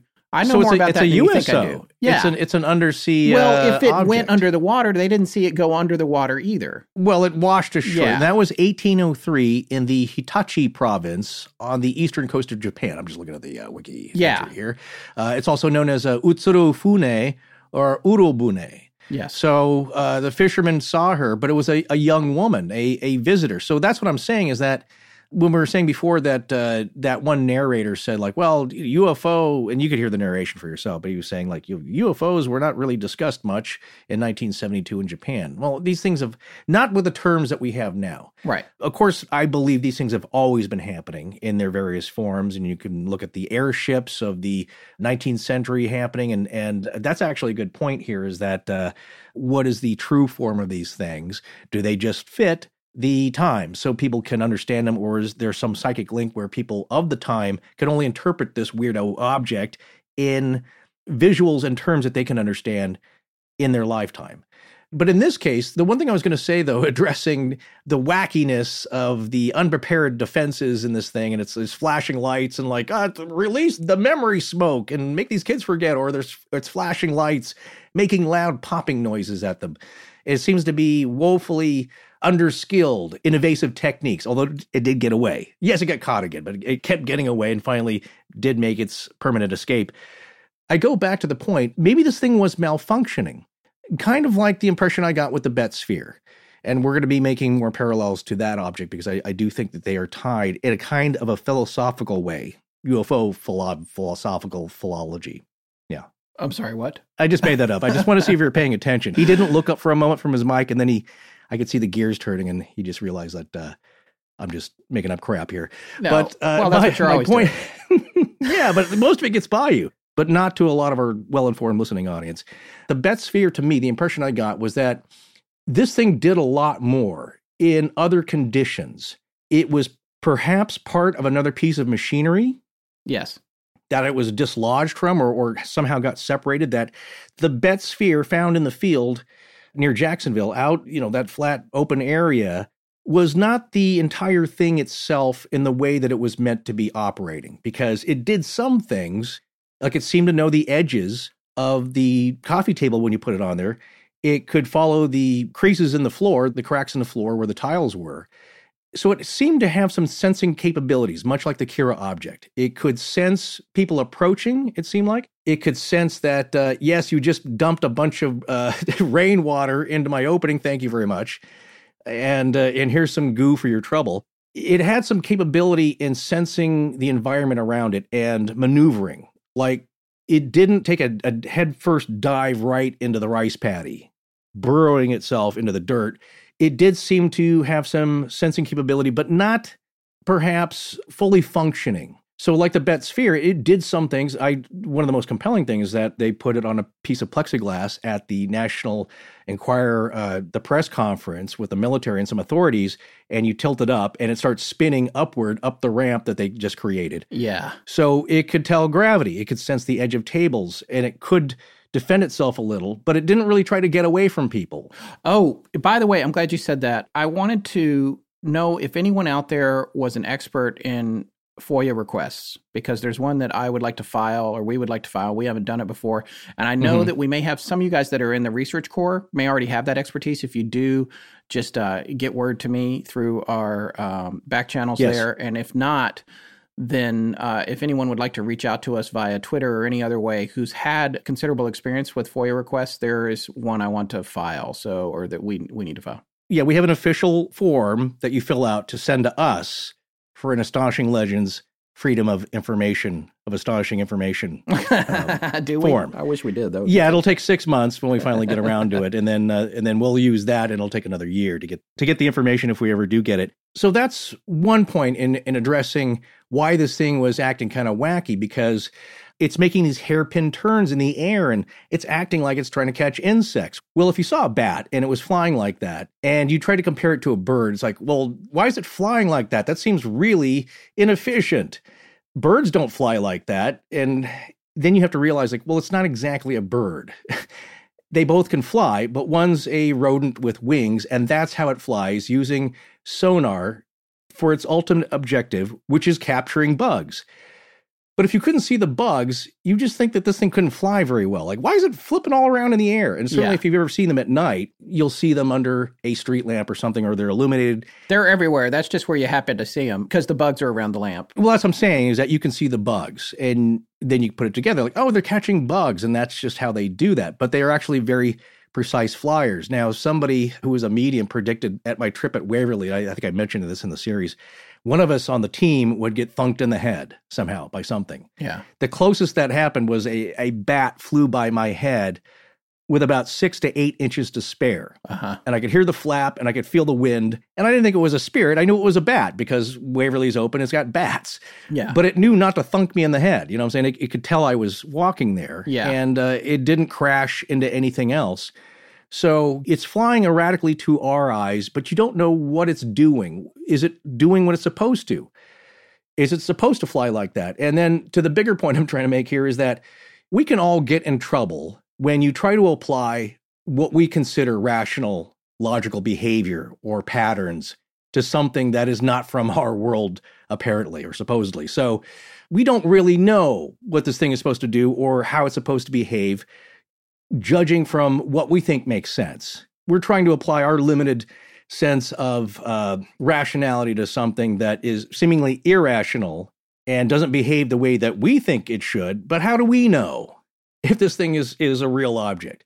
We don't know what it's supposed to be doing. Like I don't know what the Betz Sphere that what the purpose is of that thing, other than I think if it was made by a higher intelligence, the purpose was not to just roll around in a field and confound people from the National Enquirer. It had a bigger purpose or something that we can't understand as a piece of a bigger part of machinery. So, anyway, those are my thoughts about starting out here. Just being cautious and careful and mindful that we're not trying to judge what makes sense or does not make sense with this thing. It could have been broken. It could have been operating exactly as it was meant to, but we just don't understand what those parameters are because we're tiny, small brained humans. Well, now that we've covered the first of our multiple theories here, we, we went off Yeah. the deep end already. Well, I- I wanted to remind everybody that when Forrest was mentioning Hayashi a minute ago, that's Kazuo Hayashi, who was the person that Shinichiro Namiki, the director of the Japan Space Phenomena Society, had tasked with reopening that investigation in 2007. So that's who Hayashi is, if you hear us talking about mm-hmm. Hayashi. I know we just talked about it a minute ago, but there's a lot of names to keep up with here. Yeah, so let's talk about the possibility of an alien scout vehicle. And again, some of these things overlap, whether it's interdimensional. Interdimensional is really Right. about how it got here. What its task was can be part of that. So it could be an interdimensional alien scout vehicle, or it could just be an alien scout vehicle that travels by more conventional methods.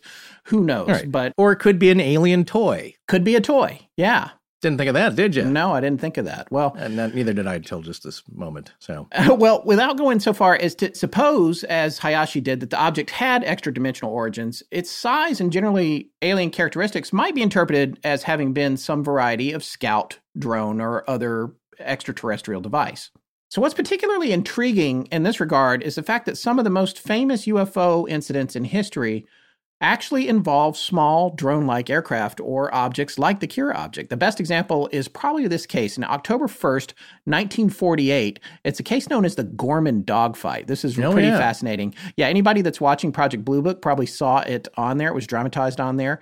And w- what happened with the Gorman dogfight is on the night in question, it's named for the gentleman that was involved in it. World War II veteran pilot George F. Gorman encountered and pursued a small illuminated object while flying over Fargo, North Dakota. Now, according to his description of the object, I'm quoting him here, it was about mm-hmm. six to eight inches in diameter, clear white, and completely without fuzz at the edges. It was blinking on and off. As I approached, however, the light suddenly became steady and it pulled into a sharp left bank. I thought it was making a pass at the tower, end quote. So the interesting thing about this is that Gorman's description is a little reminiscent of the size and the luminative characteristics described by Michio Seo and his friends during the Kera object incident in 1972. So that doesn't necessarily prove the boy's account, but it does provide some degree of historical precedent for a small, brightly lit flying object capable of unconventional propulsion, as does the other story we told just a few minutes ago. Mm-hmm. And that's my overall point. Whether you're like leaning towards this being a hoax or an exaggeration, the simple fact of the matter is, especially if you include the girl for, who lived about 20 miles away, is that mm-hmm. there are other stories of similar devices with similar characteristics. And they might not all be identical. Some of them might be more identical, they might not, depends on how close you get to it.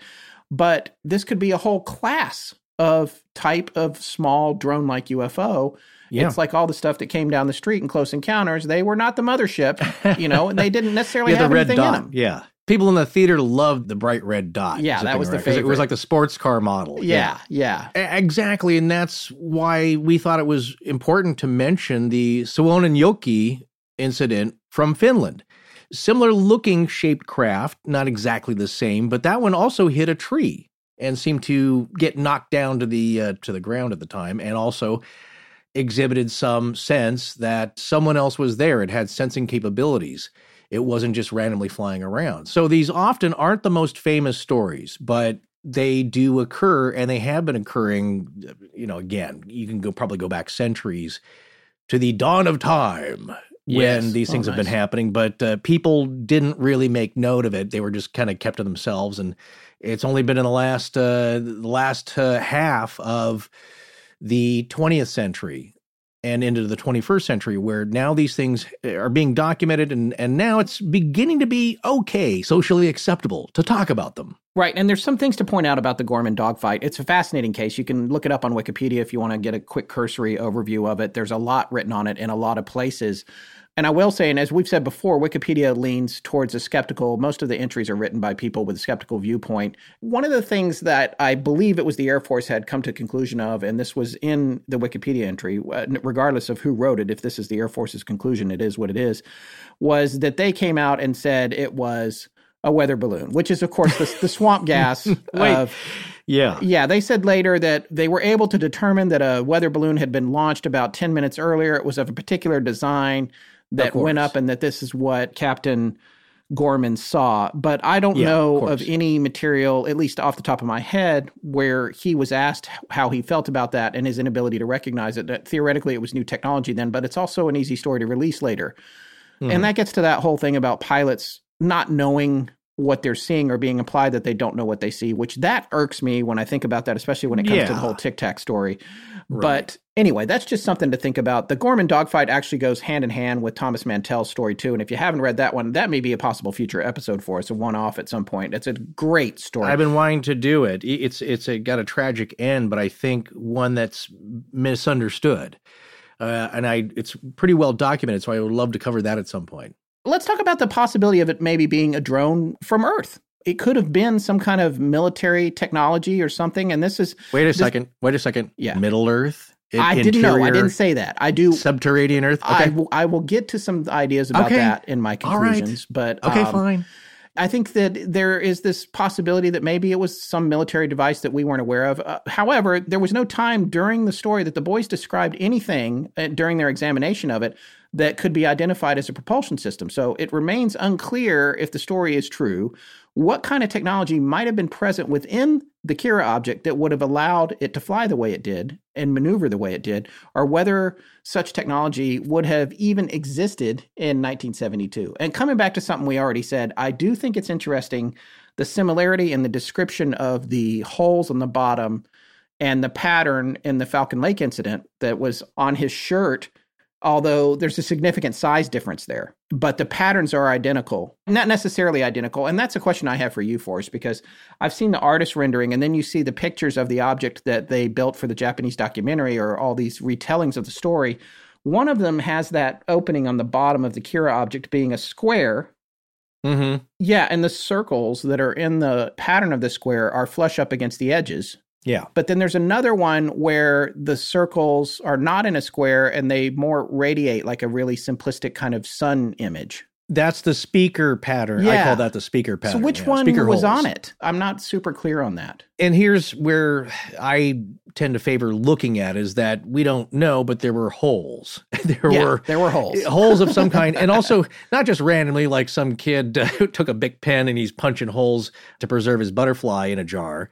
It's holes that were in an industrial design pattern of some kind. And so when you look at Falcon Lake, well, you know exactly what that pattern is because Stefan had those burned into his skin, into his chest. Yeah. And uh, as I think I said earlier, there were uh, four across, five rows deep, so about 20 holes, and turned into really painful red uh, blisters and welts Yeah. on his body. So you know exactly what that exhaust looked like from the craft, if you are to believe him, and that he just didn't scorch himself for a good story. Yeah. And it made him sick for a very long time afterwards, and that there were indicators of radioactive residue from that. That one, that's another good story. And the Shag Harbor incident, I digress. Let's, well, so what about the Mm. other possibility? What if it's a being a piloted craft? This is one of my favorite. And this is, this is where Rob Morphy Yeah. from Kryptonaut podcast comes in. His, because he's the one that wrote that entry that is probably the most popular English speaking version of the story. Yeah. He had speculated maybe it was piloted by a tiny little pilot. And uh, he suggested also that the strange Yeah. liquid or gooey substance that they observed inside the craft might have been the remains of the pilot after it had been damaged during its encounters. I mean, God only knows. They're Yeah. banging it with a hammer, dumping three pints of water in it, whatever. And the little guy turned Yeah. to goo. Maybe? Yeah, with the Wicked Witch uh, theory. Or maybe he was goo originally. You never know. I mean, we can't dictate. You know, he could have arrived as goo. Exactly. That's my earlier theory. I will name the tiny Rene Auberjonois, Auberjonois Yes. theory that he was, it's a liquid being, or the goo is somehow, uh, maybe you scared him so bad, that's what came out of the invisible being. Well, there you go. Maybe that's what was left behind when he beamed out. Here you go, boys. Thanks for nothing. And, uh, had to make an exit, but uh, yeah, scared the goo out of him. But that is probably, to my mind, again, going by the more uh, earthly industrial logic here, in that it's probably something to do with the functioning of the aircraft, like some kind of lubricant liquid or grease or something that it needed, or it was a conductive material. Or this is what I call my fourth theory here the cut open Stretch Armstrong toy theory. Oh, yeah. Yeah. I'm not sure Yes. he's being made anymore. I think he's Yeah. around, uh, probably some vintage toy stores. It was this uh, really incredible toy. It was a like a He-Man shaped kind of character, and somehow out of the miraculous materials he was made out of, you could pull the arms and it would stretch a long ways. And then I think I had some friends that had a really banged up, dirty one, and they finally cut it open. And if I remember correctly, it was this purplish, weird goo yeah. That Yeah. came in like, and we were just like, "Whoa, what is that?" And and I don't think it smelled very good, or it No. had kind of a petroleum smell or something. Do not consume. Yeah, it's just better not to do that. Well, what's interesting about this whole tiny alien thing, and this is something I've been couldn't wait to jump down into just for a little side rabbit hole here, not a crazy one. And it's about sightings of Malaysian micro aliens in the 70s. So I want to read this publication that was uh, made by a UFO researcher from Malaysia. And I might not be pronouncing his name correctly, but I think it's Ahmad Jamaluddin. I'm not sure how you do the Hmm. last name. But he's well known in the UFO community for writing, quote, a summary of unidentified flying objects and related events in Malaysia from 1950 to 1980. And we have a link to where we got this information from. This is from a website that we've referred to many times before. It's a great website. It's called abovetopsecret.com. There's a lot of great forums there and information. In this article, you can find these cases in Malaysia, and there's seven of them. You can find them in other places on the internet too, but I'm taking them, they've cut and pasted them in here from that report that Jamaluddin did. So Ahmad is uh, famous for having written in the UFO community for having written a document called A Summary of Unidentified Flying Objects and Related Events in Malaysia from 1950 to 1980. And this was published by the CUFOS, the Center for UFO Studies, in 1981. It also says this is again at above top secret. He is largely responsible for the first Malaysian UFO conference, which was held in Kuala Lumpur in December of 1995. So I just want to read a couple of these cases. They're they're they're pretty interesting. Case number one, uh, Johor Bahru, 1970. Four boys going to school one morning saw a small UFO and tiny six-inch tall creatures. The boys soon reported it to the headmaster, and since it occurred in the school premises, the news broke out, and soon the whole school were combing the area looking for the creatures. One small burnt patch on the ground was found. The UFO was gone. Case number two, Gombang near Kuantan, pardon my pronunciations, 1973. Two schoolboys claimed to have seen tiny humanoids only three inches tall in the school compound. It is said that one of the creatures was actually caught by the boys, which attracted the attention of a teacher. He arrived in time to see it before the tiny creature finally managed to escape. Case number three. Bukit Mertajam, 1973. A group of boys playing football on a school field sighted a small UFO landed nearby. From it emerged tiny creatures, which immediately one of the boys tried to catch. A beam of light was fired at the Mhm. boy's hand. The UFO flew away. Case number four, this is actually missing from the above top secret posting, but we found this in another location, another great website called ufoevidence.org. We have both links in our show notes. Case number four, EPO, or IPO, IPOH, 1973. A small UFO carrying tiny humanoids landed in a school field. Several schoolboys who sighted it excitedly called their teachers. They came just too late to see the object speeding away. Hmm. Case 5, Miri Sarawak, 1973. I'm pretty sure these are locations, not people's names. Several boys saw a humanoid about six inches tall wearing a white suit cutting a fence wire with an intense beam of light. They tried to catch it, but it was lost in the bushes. No UFO was sighted. Uh-huh. Yeah, so that one's like, I guess he didn't have fence clippers. He had a laser. Come on, man. Case 6, Miri Sarawak, 1973, or Sarawak, and this is the same location as the last one. Several people on vacation along the beach sighted a group of tiny beings wearing white suits. There were about six or seven of them. They wore no mask and resembled humans except for their tiny size. This group consisted of possibly males and females. The females were notable because of the long hair. An attempt to catch them failed. No saucer was sighted. Case 7. A small UFO landed on a field near some boys. A boy tried to catch a three inch creature that emerged from it. It fired a beam that temporarily paralyzed his right arm. The UFO then flew away. Also, that was from Bukit Mertajam. Yes, that's a repeated location. The earlier one being 1973 as and case number three. Yeah. Yes, and there's an analysis here, and I, I believe that this is in Ahmad's words himself. It says there were not less than seven reported landings in Malaysia from the first known landing in 1970 through May 1979. This exactly coincides with our sighting in Japan, by the way. From these reports, there were five cases of close encounter with tiny humanoids and two other cases reported from East Malaysia, but no UFO was sighted. The creatures measured in all cases either three inches or six inches tall. All were equipped with a type of ray gun. One of my favorite words. They were Hmm. described as well dressed in one piece suits. Some had slightly larger head and round eyes. The three inch humanoids sometimes had two antenna like structures protruding from the head. Okay, so it was kazoo. It was, it was kazoo. kazoo. It was kazoo. The Flintstones. Forrest Yeah. keeps making reference to kazoo. A lot of people probably have no idea who that is. He was a little green alien in the Flintstones. I, God only knows why they brought him in on the Flintstones. That's when the Flintstones jumped the shark. They jumped the kazoo. Do you stop using? I hate that phrase. I know, stop I using it that, please. But they did. That's the equivalent. It's the cute little alien. We can't. We've run out of ideas. It's a cute little alien. Well, on a on a family sitcom, it's when they bring in the wacky brother-in-law. Yeah, exactly. But do you know who voiced Kazoo? I do not. It's somebody famous. Hold on. Uh, should Well, if you up. don't know, you shouldn't have asked. While you're looking it up, cases one, two, three, four, and 7 occurred in West Malaysia, all reported by school children, and all landings took place in school premises. And this is something we talked about before. We have this whole article. You should read the rest of it. It's got a lot of other comparisons between the different cases. But um, this goes back to when we covered the Welsh UFO flap that took place at the Berwyn School. And that's a really fascinating episode if you're into this kind of stuff. And also, Right. we mentioned the Ariel incident in Zimbabwe, which, believe it or not, someone has just contacted us and says that a relative is a eyewitness to that, and we are setting up an interview. So uh, we wanted to cover right. it anyway, but you always want to cover it more when you have an eyewitness. Uh, so, who was the voice of Kazoo? Well, first of all, uh, it may have sounded like I said kazoo, but I meant to say the great Gazoo, Gazoo. with a G. Yes, Gazoo, Ga- the great Gazoo. Yes, I haven't seen it in like 30 years. So, I think you may have misheard me, and you also said kazoo. I just want to point it out uh, to Fred Flintstone aficionados. is that a thing? I don't know. I said the great Gazoo. The voice was, get this, the great Harvey Korman. oh, well, that's impressive. Again, somebody that people don't know.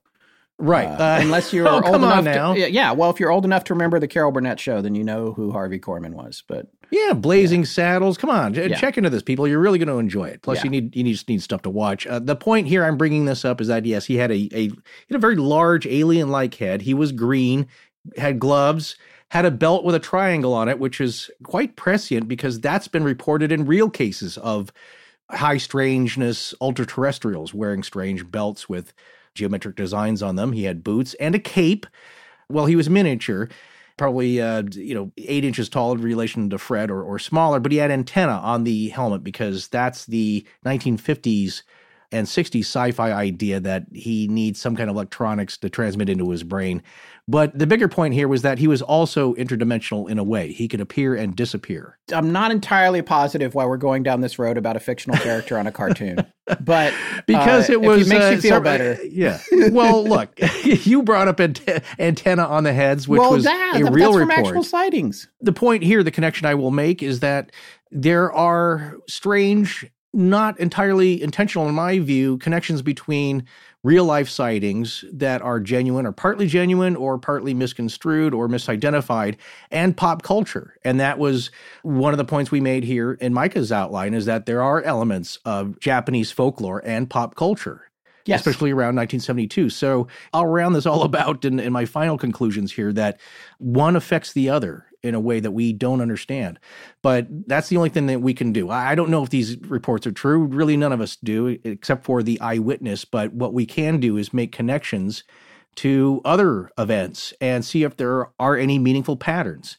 And for me, this one is a meaningful pattern with the Flintstones. So it comes back around to this idea that there might have been some tiny alien inside this thing because in the 70s, this very same decade, granted, it's all the way over in Malaysia, but there are repeated sightings going on in schoolyards, no less, with kids. Uh, there's a lot in common there, although mm-hmm. Michio and his friends, uh, or Seo and his friends, I should say, uh, out of respect, they never saw any being of any kind other than like the goo, which of course they never said they thought was a being. Rob, no. Rob Morphy said that might have been a being, no. which is hilarious. But um, that points to the idea of it possibly being a piloted craft. But uh, what about AI? What about artificial intelligence? Yep, that's another big theory here that it's some form of AI. And tying that into your last thing about being piloted, perhaps it's a nuts and bolts type craft. That's another big argument, too. Nuts and bolts craft versus technology, let's say, that's so far ahead of us that it blends almost into a ethereal spirit like form that was my tic tac thing of like, uh, yeah, you're not going to tear this thing apart and actually find wires and bolts because that's so 20th century Earth. That's yeah. so 19th century steampunk in a way compared to what they're doing. But it could be a blend of all these things, as you said earlier. Something that's low tech, lo fi being employed by a higher intelligence that's not from this dimension getting way out there, but that's what we do. Well, yeah. How, how, about this? What if no matter where you're from, time, space, and dimension, whatever you send here has to be made of materials available in the present day here? Or what if you're doing that as a that. cover? Yeah, exactly. I, I love that. So think about this this artificial intelligence piloting this craft, perhaps, is something you can't see that's actually maybe inside the little bell shaped ashtray but it's actually a form of a pilot that's more of a thought form. But it's actually using mechanical means, nuts and bolts and transistor wires and uh, and Sony guts, to make this thing fly. But it's actually a force that's a more of a psychic force flying this thing, as opposed to a little three inch tall being wearing a white suit. Oh yeah, what if it's like the Terminator? the, the alien has to get here naked, and then right. he has to whatever he yeah. needs. He's going to have to build from whatever's available in this time and place. Exactly. So, all right. So here's the second branch an of ashtray. the AI argument. yeah, ashtray, just an interdimensional. Like ET uh, could have made an ashtray yeah. fly. I'm pretty sure. I mean, he used a Speak & Spell to talk exactly. to another planet. So you know, again, you don't know what's going on in these alternate universe cultures. Maybe their smoking restrictions are so severe they have to go to another dimension to smoke a, a butt.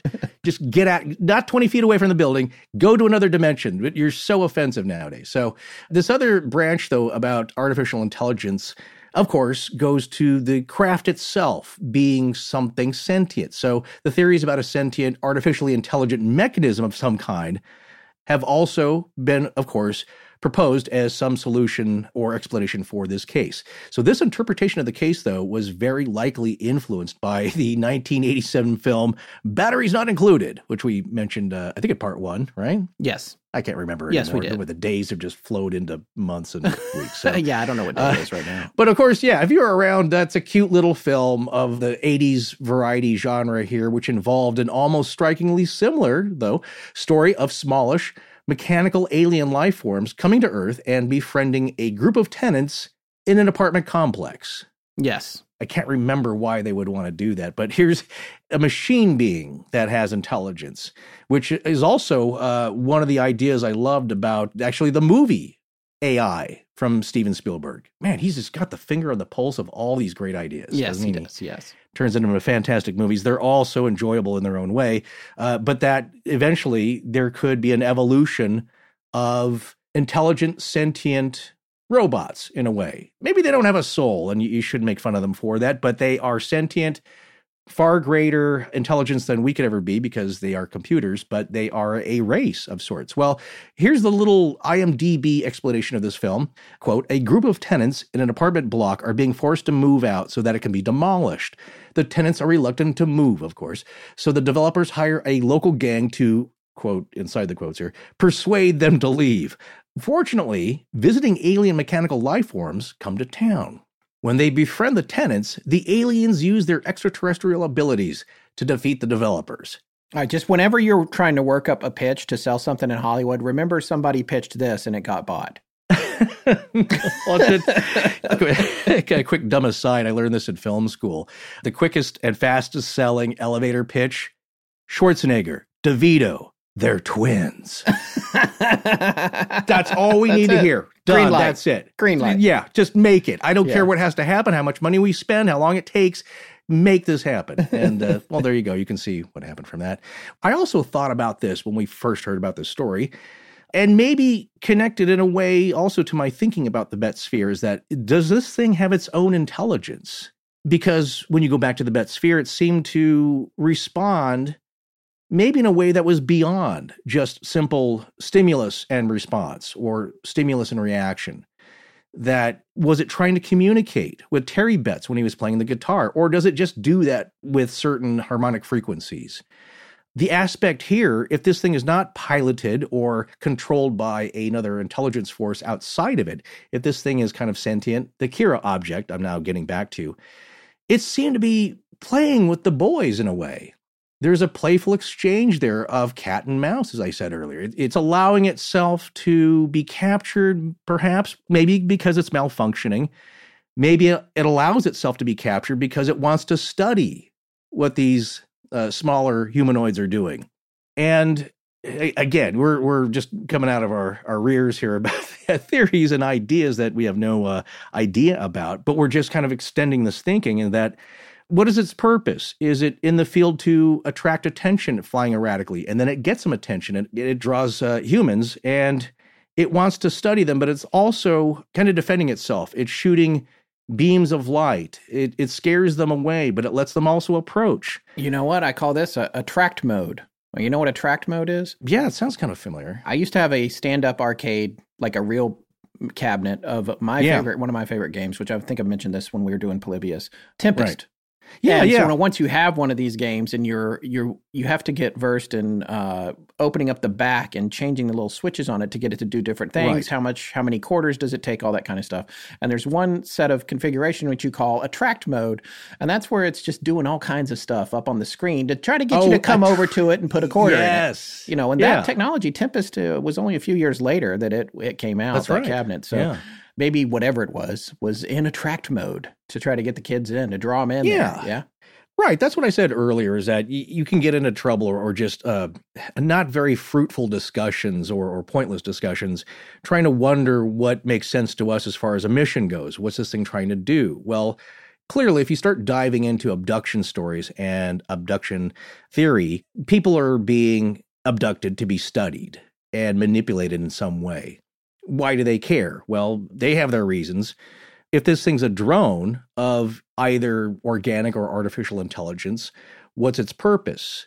Why is it here? Is it doing the thing it's supposed to be doing? And is part of that enticing these kids to have some kind of interaction relationship over a, a long period of time? This is almost a month now, right? Since the uh, end of August into late September. Yeah.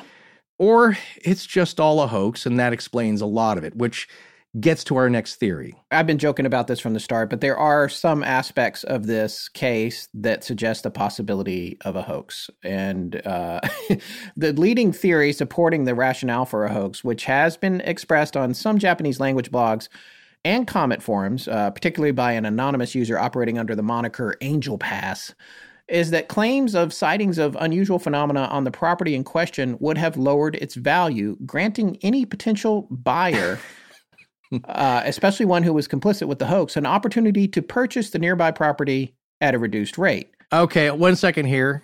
Are you Scooby-Doo thinking what episode? I'm thinking? This is the Scooby Doo yeah. theory. This is the Scooby Doo theory. Yeah. But this theory is complicated because there was already an existing urban legend about Kappa like demons that haunted the area. The- we told you about Right. them. They want to come out and uh, sumo wrestle you all night. Well, the problem with that, rarely am I dressed for it in public. Oh my God. Well, in light of this, it seems less likely that claims of UFO sightings on the property would have necessarily reduced the value any more than it already was for being in Right. proximity to that. So, and that's a local legend. So, Mhm. Mia, the author of the article at the Japanese uh, UFO Case Files blog, which we have a link to, noted of the incident that, quote, because it is a famous case, until recently, various materials have been provided through books, television, and reports from research organizations. However, if you sort them in chronological order, there are many small differences, and it is my impression that one does not know which information you can trust, end quote. Well, I'll go is- with that. yeah, I mean, Yeah. we've sort of been talking about that ourselves. Mm-hmm. Micah pointed out actually when he was doing the research on this, he said this issue became evident to me early on as well with the conflicting narratives that began to appear from one account to the next. Although I initially chalked this up to issues pertaining to translation and language barriers, Mia seems to suggest that Japanese language sources have indicated the same problem. That's another one that Mhm. maybe puts you tilts you over your needle over to the hoax category again. Yeah. Now, here are a few of the problems with the story that might warrant some skepticism. Firstly, there's only one photograph. There's one picture.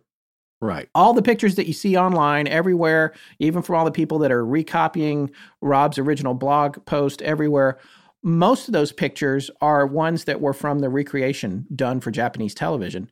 And in some cases, the real photo is not even in the article because when you look at it, it's a blurry light in a blurry rice paddy. So, Yeah. and you couldn't tell any of that unless somebody told you. So, the Right. Japanese UFO Case Files blog notes that the boys did manage to photograph what they had claimed had been the UFO in the rice field, which is the picture I was just talking about. However, quote, there was no other picture except this unclear one, end quote. It's also suspicious that in other instances where pictures of the object were allegedly taken, the images were either badly out of focus or the camera didn't appear to operate correctly. Blurry photos again. Yep, there you go. Blurry photos. Now, UFO Case Files also noted that according to an interview by Nishimoto, whether this was the name of one of the children or the interviewer's name is unclear. Uh, he described later he was familiar with his father's single lens reflex camera and forgot to insert the film because of his help and failed to shoot. So, Mhm. uh, keeping in mind we have all kinds of translation issues going on here, but you know, didn't know how to work the camera. The other thing that we can say, and I'm not Yeah. trying to argue against the skeptical viewpoint because I do Right. think it holds water, much like the hat did, three pints of it. But the the Yeah. other the other thing Right. about this is that devices involved in paranormal cases can go into a state of failure. Now, if, Usually. yeah, but if the camera is a mechanical object, I think that would be less likely than if it was an electronic object. And in this case, the camera probably was a simple mechanical object. So I wouldn't necessarily say that was a factor here because I don't think electronic cameras would have been available to these kids. Uh, in fact, I saw the camera model somewhere, and I'm pretty sure that it definitely did not have any electronics in it. So it's a lot harder to use, or it can be, if it's a single lens reflex 35 millimeter camera. I I think the, the fun comes with you you don't explain anything, so they had to figure out how to uh, open the back and thread the film and advance it a little, Yeah. to- and then uh, Yeah. hit the shutter. So there's a little bit to that if you don't know anything about it. also but back be sure then, you do that in the dark or make sure the camera's closed when you're doing it. So th- there's two sides of that argument as as far as like not knowing what the you know how, how the camera works is that I could see it being likely that these kids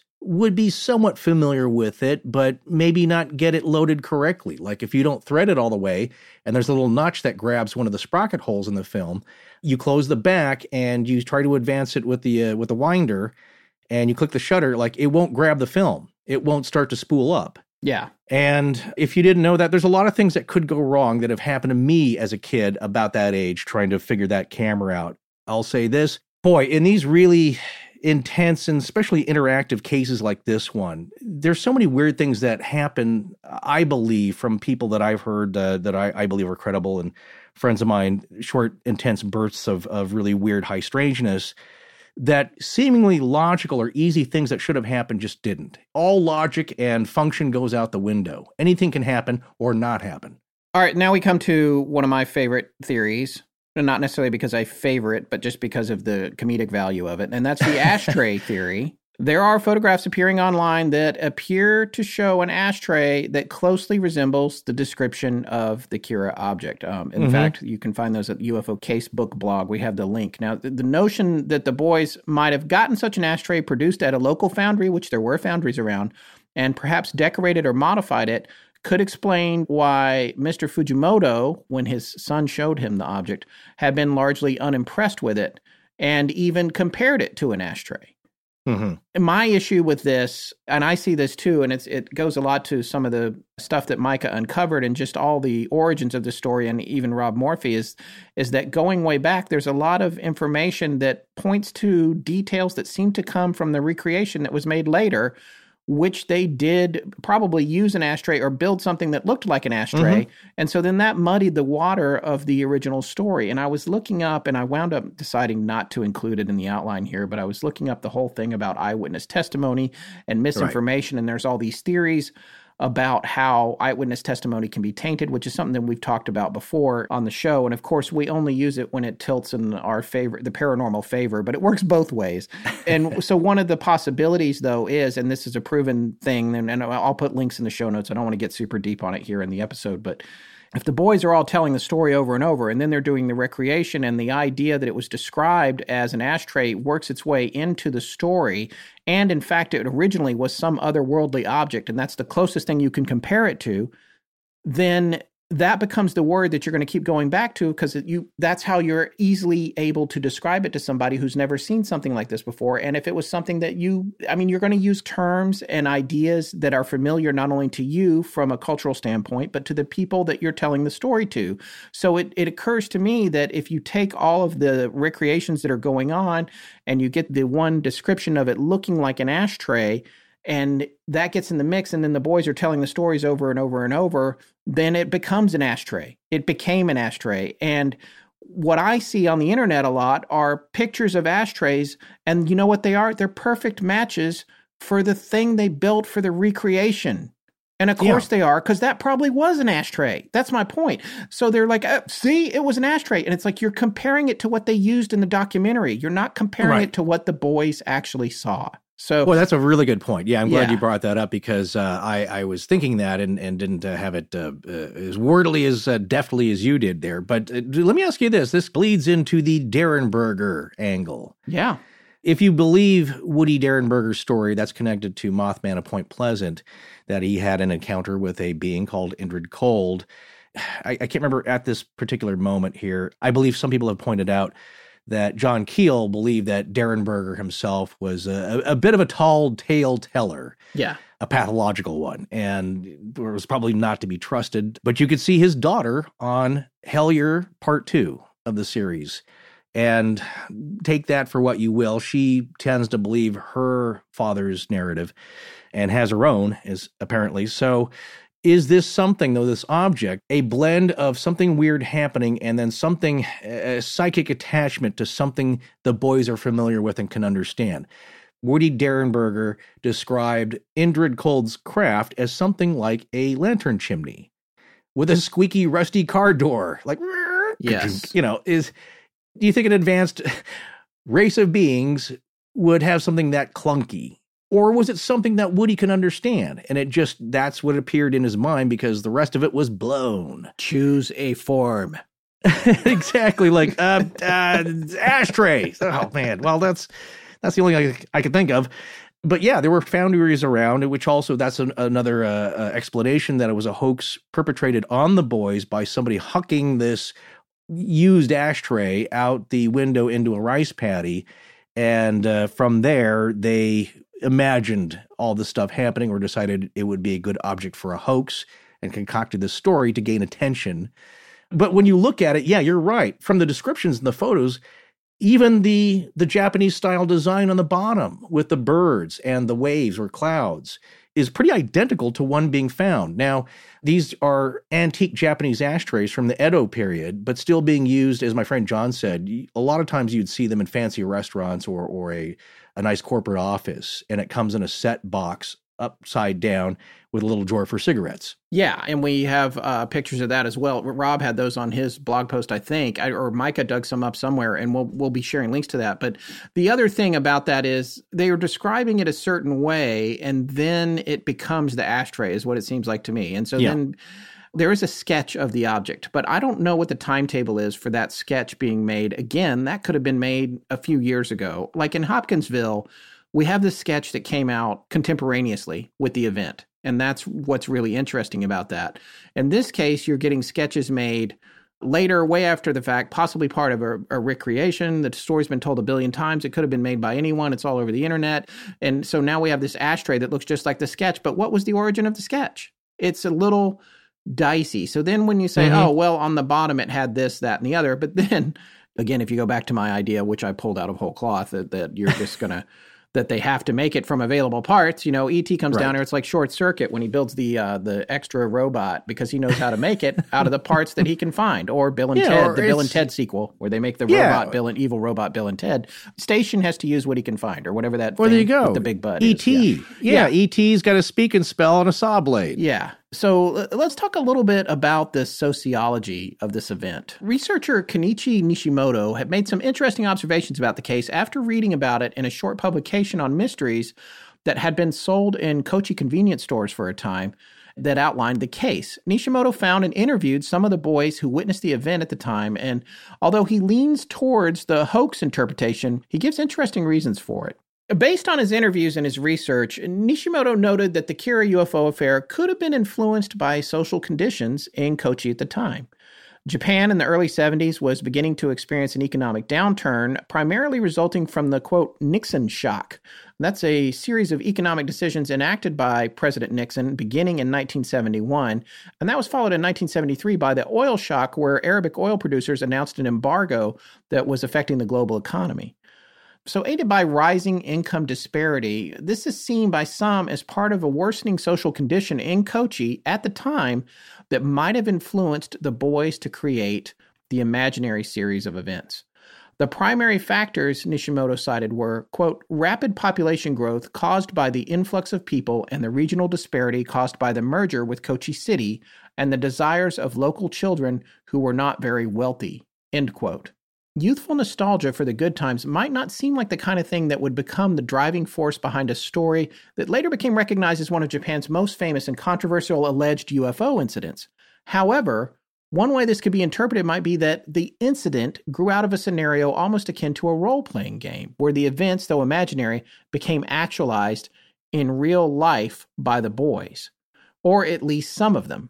A hoax being perpetrated by all the boys in question certainly may not have been required, and in fact, it's plausible that many of them could have actually believed the events in question were true, having been deceived by one of more of their friends as conspirators. And uh, what's interesting about this is this is something that we touched on when we were looking at the explanations for the Patterson Gimlin film. You know, what if just Roger Patterson was in on it and Bob wasn't. It's something that comes up in a lot of these cases where the hoax idea is entertained. How many people knew about it? Because in addition to the public at large being hoaxed by it, is it possible that some people in the inner circle were hoaxed by it as well? Which honestly, I'm going to say, if you're going to perpetrate a hoax, the best way to go is to have the least number of people know that it's a hoax because the more people you have, the harder it is to keep a secret. Right. I, I think that's more viable in this case because of the age of the boys. They're they're you know around thirteen. They're in junior high and of active imaginations. I I totally do not buy that for the PGF because those are adults who are all familiar with the outdoors and to pull one over on Bob Gimlin like that, it's one uh, pretty dangerous, and I think he would have spotted it. And uh, if you had a, a Bob Heironimus out there walking around, it's just much less likely because now you're talking about Bob Gimlin being fooled and then being an unwitting testifier to the event. Here, yeah, it's more possible. But then if you believe the accounts, the narrative that at some point they all witnessed this weird behavior, then you really have to kind of parse down and who let it out of the bag, literally, or who, was holding the bag when it had escaped. Did he, like I said earlier, did he just ditch it into a field? Maybe to end the hoax or try to have the thing for himself later, or, you know, who did that? And you're not going to find that out at this date, I don't think. Uh, you'd have to round everybody up and get testimony. And it was so long ago, uh, they probably won't remember. You know what just occurred to me right now as you're talking about that is that a lot of times when a story blows up like this, the people that have been involved in it or that have the story, I think that they disappear the object. And so let's point to this. The Right. Betz sphere, the Betz family knows where it is. Right. James Dean's car, little bastard, seems a lot like it was disappeared out of respect for Mr. Dean Right. by Mr. Barris at the behest of his family. It's speculation, but it makes sense. This story, it's out of control. It's going crazy. How do you make it go away? You say it disappeared. What are the chances this little thing, functioning or not, is still laying around in somebody's house or buried in a box in the in the yard or something like that? You know that that's probably a possibility when you think about it. It could be that they just said, "We, I, I don't want to talk about this anymore. This is getting out of control. Mhm. We need to make this go away." How do we do that? We say it flew away. Right. Just an idea. Just an idea. but it kept coming back. I mean, that is part of. Then maybe they had that idea at the beginning because, to their narrative account, it kept disappearing. Yeah. Did you ever count up the amount of times? I think it's three or four because the one uh, documentary said like, oh, it's five or six times. Yeah. I don't think it was that many, but It's a little murky because of all yeah, it's a little murky. But I would say versions, yeah. between at least two or three times, this thing disappears from their possession. So Yeah. that's what I see about this. Like, it's a very clever. It's better than a couple of yokels producing a Bigfoot costume with some cow guts on it in a cooler in their front yard. Not casting aspersions on those two gentlemen, but you know, like that's not I much okay to do that. of a hoax. Yeah, yeah. you, you know what I'm saying? Like, there's at least more involved in this one of uh, uh, details of the story, which I always say, like, well, if it's not true, it's good sci-fi. yeah. And for what this is, it's not bad sci-fi. It's interesting. It, it involves some common UFO tropes, some weird behavior that they, yeah, it's possible they could have made this up, but if they did, uh, it's inventive, it's imaginative, it's creative. Well, Mia said, "quote It seems the social situation at the time is the key." He, wrote this at uh, UFO Casebook, and it is very interesting. I realize again that this UFO incident was inseparable from the circumstances in human society. End quote. In light of some of the sociological factors occurring at the time in Kochi City, as we just mentioned, the UFO case blog puts forward an interesting scenario that might both account for a possible hoax, but one which might have led to at least some of the participants becoming convinced that the story was true and hence maintaining their version even to today. Mia at the UFO casebook suggests the following scenario.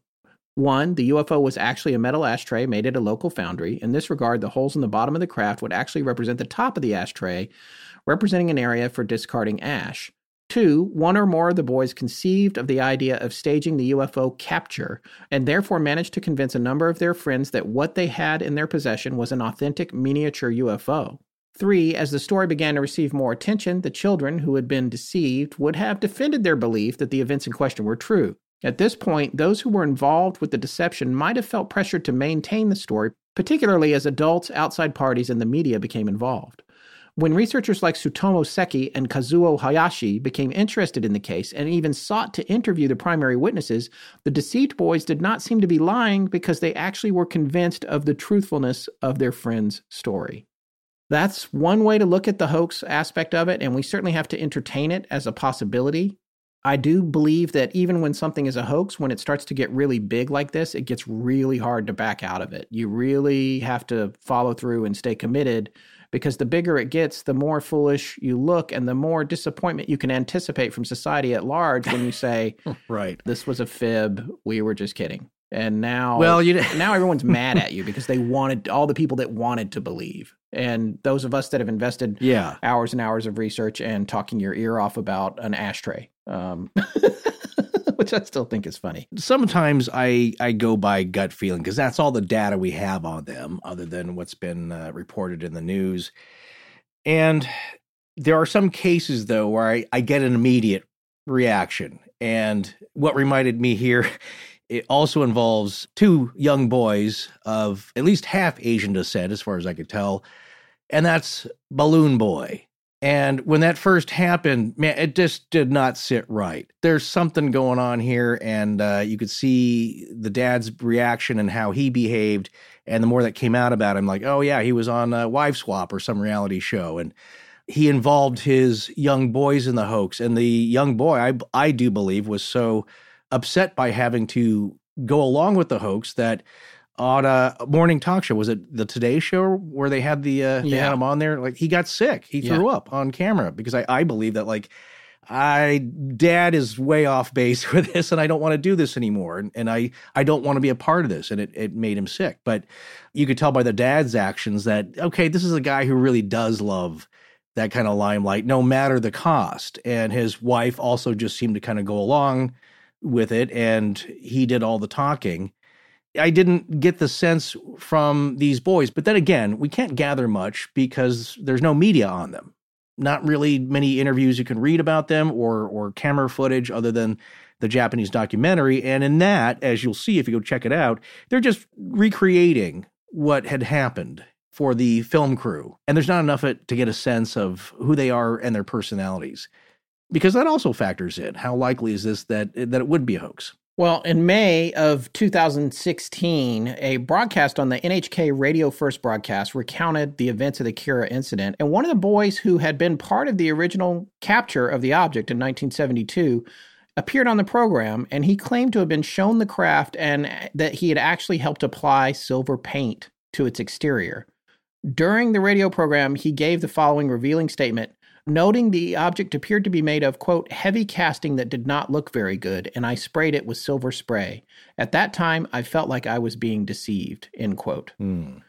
The program also featured an interview with photographer Kentoshi Sato, who runs a mysterious occult website called X.51, and he is the author of a book titled The Mysterious World. And Mr. Sato speculates that the incident was a hoax perpetrated by at least some of the boys, and that as the story grew and gained more attention, they felt they were unable to confess to it being a hoax, which is what I, we were just talking about. There's another report that astronomer Seki received a confession some years later from one of the individuals that was involved at the time. Now, as to why this was not widely publicized, uh, Mia of the UFO Casebook blog notes that uh, perhaps the reason why the confession from the central person was not transmitted was that Mr. Seki was an astronomer. There was not much coverage on UFOs in the media, and he did not talk unless he was asked, end quote. So the story of this confession it comes from interviews by Kentoshi Sato, who interviewed local people and some of those involved in the case, which included Tsutomu Seki. A colleague of Seki's at the time of the incident was a high school teacher, and one of the boys involved in the incident was one of his students. According to Seki, this boy, a quote, central person involved with the incident, uh, not named, allegedly confessed when asked by his teacher, saying he had fabricated it.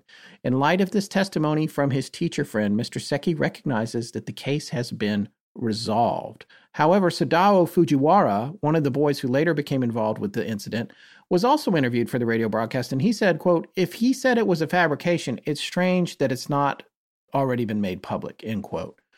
Sato requested to speak to the individual believed to have been the boy that made the confession for the radio program, but the individual refused to speak on the record or give their name apart from saying that the 1972 events in question were indeed true. So, Aseki, who appeared on the NHK radio program, was quoted as saying, There are still many people interested in this subject, end quote, and noted in the days before the arrival of the internet, sharing information was more difficult. And although Seki had discussed this confession at times, it likely had not received as much attention as the more sensational aspects of the case, especially after the story was revived in the early 2000s. This alleged confession was several years after the incident, so even if some of the media covered it, it would not have been a big deal, the UFO casebook suggests. From the interviews with Mr. Nishimoto and Mr. Sato, as well as the testimony of Mr. Seki, the general conclusion is that the Kera UFO incident was a hoax. Well, there's one more development in the ashtray part of this story, and this involves Tatsuya Hanjo, a member of the Japanese paranormal group ASIOS, who decided to try and locate any ironware objects that might resemble the descriptions of the Kera object. While searching on a Yahoo auction, he did manage to locate an ashtray which possesses the same general shape as descriptions of the Kera UFO, as well as models that were based on the descriptions given by the boys, including the one depicted in the 1975 television segment devoted to the case. A good description of the object would be to liken it to an oval or egg shaped vase with a flat, saucer shaped lid on top. We have pictures of it in our show notes. One or more holes appear in top, allowing cigarette ash to be dispensed into the vase, which rests on a flattened bottom. According to Hanjo, the disc shaped portion of the ashtray could be removed and was reversible. On one side of this removable lid was a logo This is somewhat reminiscent of the description of the patterns or images on the base of the Kera object. Now, according to Hanjo, the logo and other labeling was written to commemorate the 20th anniversary of the founding of Takeo Shinkin Bank. Hanjo believed that the ashtray was manufactured in 1959, although the labeling would appear to suggest it was made closer to Tokyo, which is a good distance away from Kochi, uh, almost 10 hours by car. It's unclear why such an ashtray, if the boys had used a similar one, would have been in their possession in Kochi at the time. But Hanjo did not seem to entirely endorse the ashtray theory. This is important. There is evidence that the UFO flew and disappeared, he said, so the ashtray theory alone could not solve it, end quote. I did want to point out here that it could have been Harold Sakata. He played Odd Job. And eight years prior to this incident, Right. he had appeared in Goldfinger. He might have been out in the field practicing with his hat. Knocking the heads off of statues. yeah, for for an odd job, you know, maybe he was doing a sequel or he was trying to get a land a spinoff or something. Oh dear.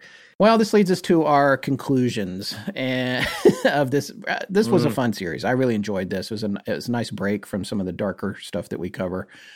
Arguably, the language barriers make this pretty complicated for Western audiences compared to other UFO investigations because it's really hard to discern some of the key details about this case without any really good translations or interpreters, each of which can become costly. And and we did talk to some folks about possibly translating a 10 minute video we found. And I think, Forrest, you said that a friend of yours said there's really not much here. It's not worth it. It's not going to add a whole lot. Right. So, from what my friend John had said, and I, I believe he sent uh, that video clip to another friend of his who also uh, probably a little more experience with translation of documents. Uh, and they, again, uh, my friend John teaches English, so it's an academic setting. He offered to translate sections of it if we thought it was important, but he said, really, overall, two things to note because we will post these clips. Uh, if you do speak Japanese, you can listen to the clip yourself. But he said, uh, after reading Rob Morphy's great coverage on it and uh, uh, the two Japanese language blogs that we looked over a little bit, uh, that it didn't really offer a whole lot of uh, new information. And to keep this in mind, and that what you're seeing in that clip is just the boys doing the recreation for the television crew, as we've been saying. And so nothing in there other than that one appearance of the blurry, bright object in a dark field really sheds any more useful light on the subject other than you get to see the boys and the locations there that they're talking about and the people involved. So that's always handy, I, I find. It's worthwhile to get a sense because these are, again, human interest stories and how that affects us as humans at the end of it. But I think what you're seeing in the video itself is, yeah, there's no bombshells, there's no really pertinent information. The other clip, though, that is actually in English, narrated by a Japanese speaking man who is trying to describe what he's seeing. He borrows shots from this TV documentary, but he's giving commentary that seems to be closely following Rob Morphy's article. Rob, he's the Ohio of this story. It all leads back to him. Yeah, we got to. I thought this was hilarious. It's pretty amazing. So it's footage from the documentary cut up, and then a narrative by a man who's uh, for whom Japanese is his first language, and the narrative uh, we're pretty sure is taken directly from your uh, post. So I, th- I thought that was interesting that people in Japan are using your version of the story. So, which is great. So yeah, once again, a big thanks to my friend John uh, in Yes, uh, John, in thank you. Japan and, and Kobe City, and just a couple of points he made about the materials we sent him, uh, the two Japanese blogs, the video clip, and uh, Rob's article, and he looked into some other stuff that he found himself. Uh, again, like the Finland case, I love that story. it's a lot more tangible in a way and i just want to mention a couple of points that john made i think are that are worth mentioning here the clips again are from the tv documentary and it's not a word for word translation of what you're seeing in the original tv documentary narration this Yeah. japanese gentleman is just giving his own narration and again It sounds like Rob's thing yeah put it's- over the pictures from the documentary and it's not see and say the action of the Right. documentary doesn't exactly match what he's saying but it, it, it, it is clearly shot locally Yes. And and the other thing worth noting is that possibly some of the photographic stills are misrepresented from the enactment in the documentary because I believe uh, he says the Yes. photos shot by the boys at the end those aren't the photos shot by the boys. So Right. again, the only real one is that real blurry one. For whatever reason that's the only one being retained from this case.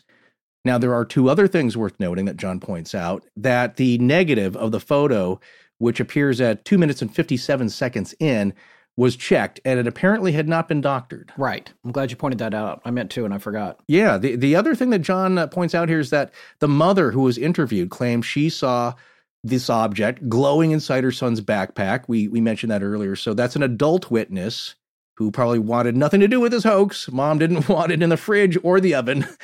And also, she confirmed that it did disappear from the backpack later, as far Yeah. as she knew. So, John says here it wasn't just the youngsters who apparently saw some interaction with this thing. That's a good point. Yeah, and then also the dad, uh, you know, look, he's a pretty smart dude. They seem like firmly middle class, decent folks. If he really just thought it was an ashtray, he'd be like, "What you kids knock it off." it was just go back to eating your udon. So, would the parents not recognize that for what it was and put a stop to that right there? One of the things that Micah pointed out, which is pretty interesting, is that Tsutomu Seki's involvement, because he was an astronomer, is of key significance. He was involved early on with the investigation, and, and then there were these later allegations of an unreported confession he received, which is underreported or altogether omitted in the English language retellings of the case. Although Farish and Titler did mention Seki and his colleague in their 1974 article, their synopsis was short, and portions mentioning Seki only comprised a few sentences. Obviously, being local to Kochi City, Seki's involvement has been more prominently reported in local coverage of the incident. However, as noted at the Japanese UFO Casebook blog, even the fact that Seki had allegedly received a confession about the case was not widely reported until 2016. This just happened. So the conclusion that the Kera incident was a hoax was favored by Tsutomu Seki, photographer Kentoshi Sato, and researcher Kenichi Nishimoto, although this is really no different from how skeptical interpretations of such cases are often favored here in the West.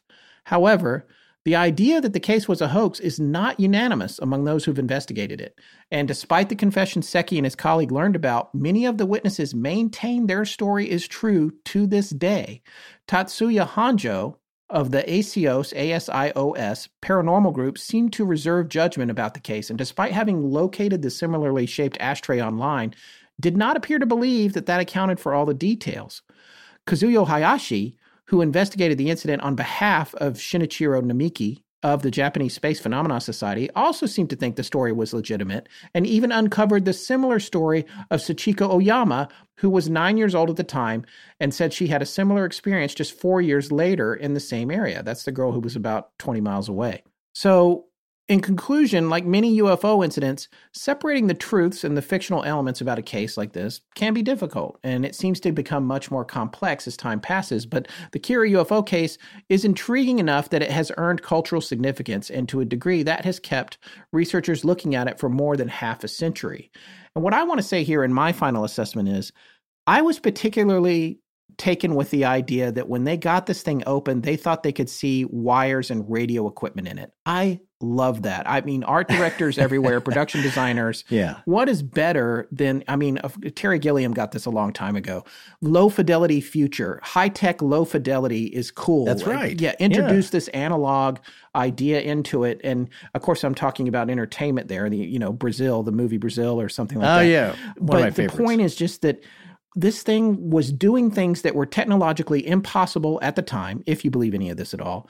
Yet Mm-hmm. when they looked inside of it, it had technology that was only relevant to that time period or maybe just a little bit before or a little bit in the future if based on the description they saw aside from the goo whatever that was could have been but again it could have been waterlogged paper a tiny dead alien or a tiny alien in his natural form uh, whatever it was Or his leavings, or Yeah. his or her leavings. but the thing uh, disappeared. And why did it disappear? Did it disappear because they were tired of telling the story? It was getting too big? Did it disappear because it legit disappeared? It flew out of the backpack? I mean, the one thing is, if they tell that story about it going away the way it did, no one's going to be able to hunt for it. There's nowhere to even look.